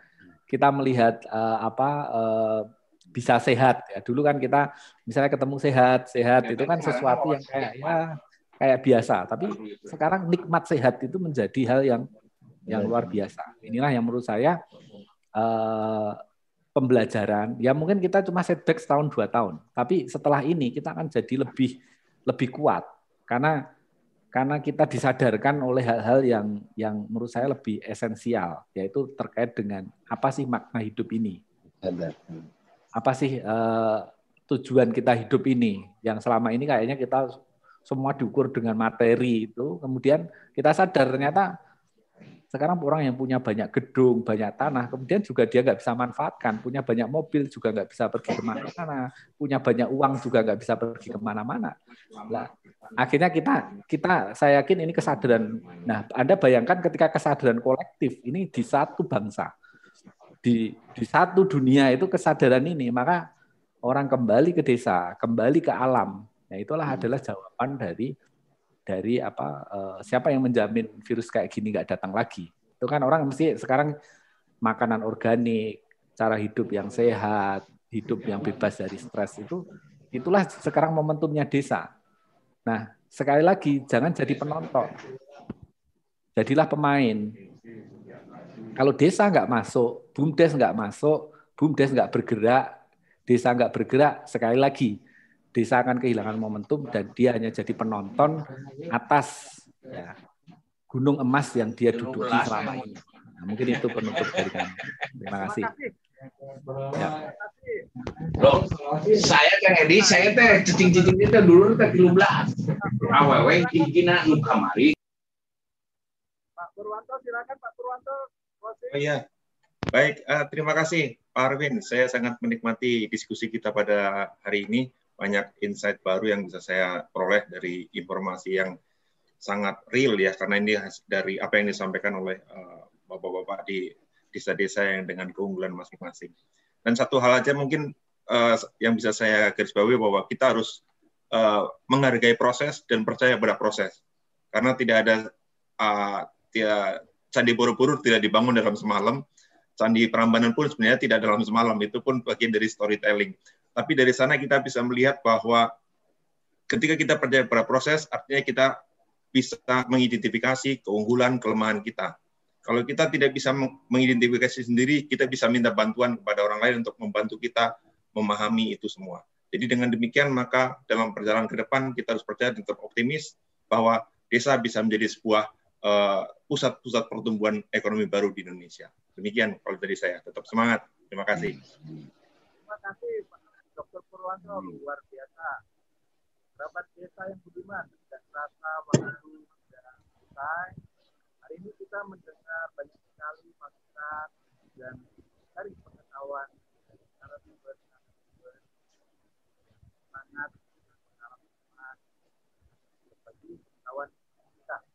Nah, desa menjadi dunia harus memiliki roadmap-nya.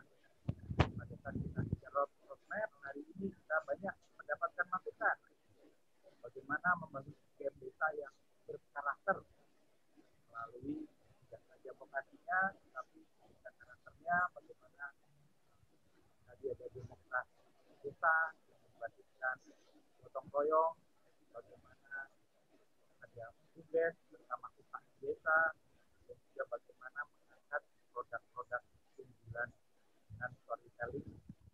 Nah, tentu ini menjadi sebuah rangkaian konsep bagaimana untuk mendorong pembangunan kooperatif kita menjadi potensi itu sendiri.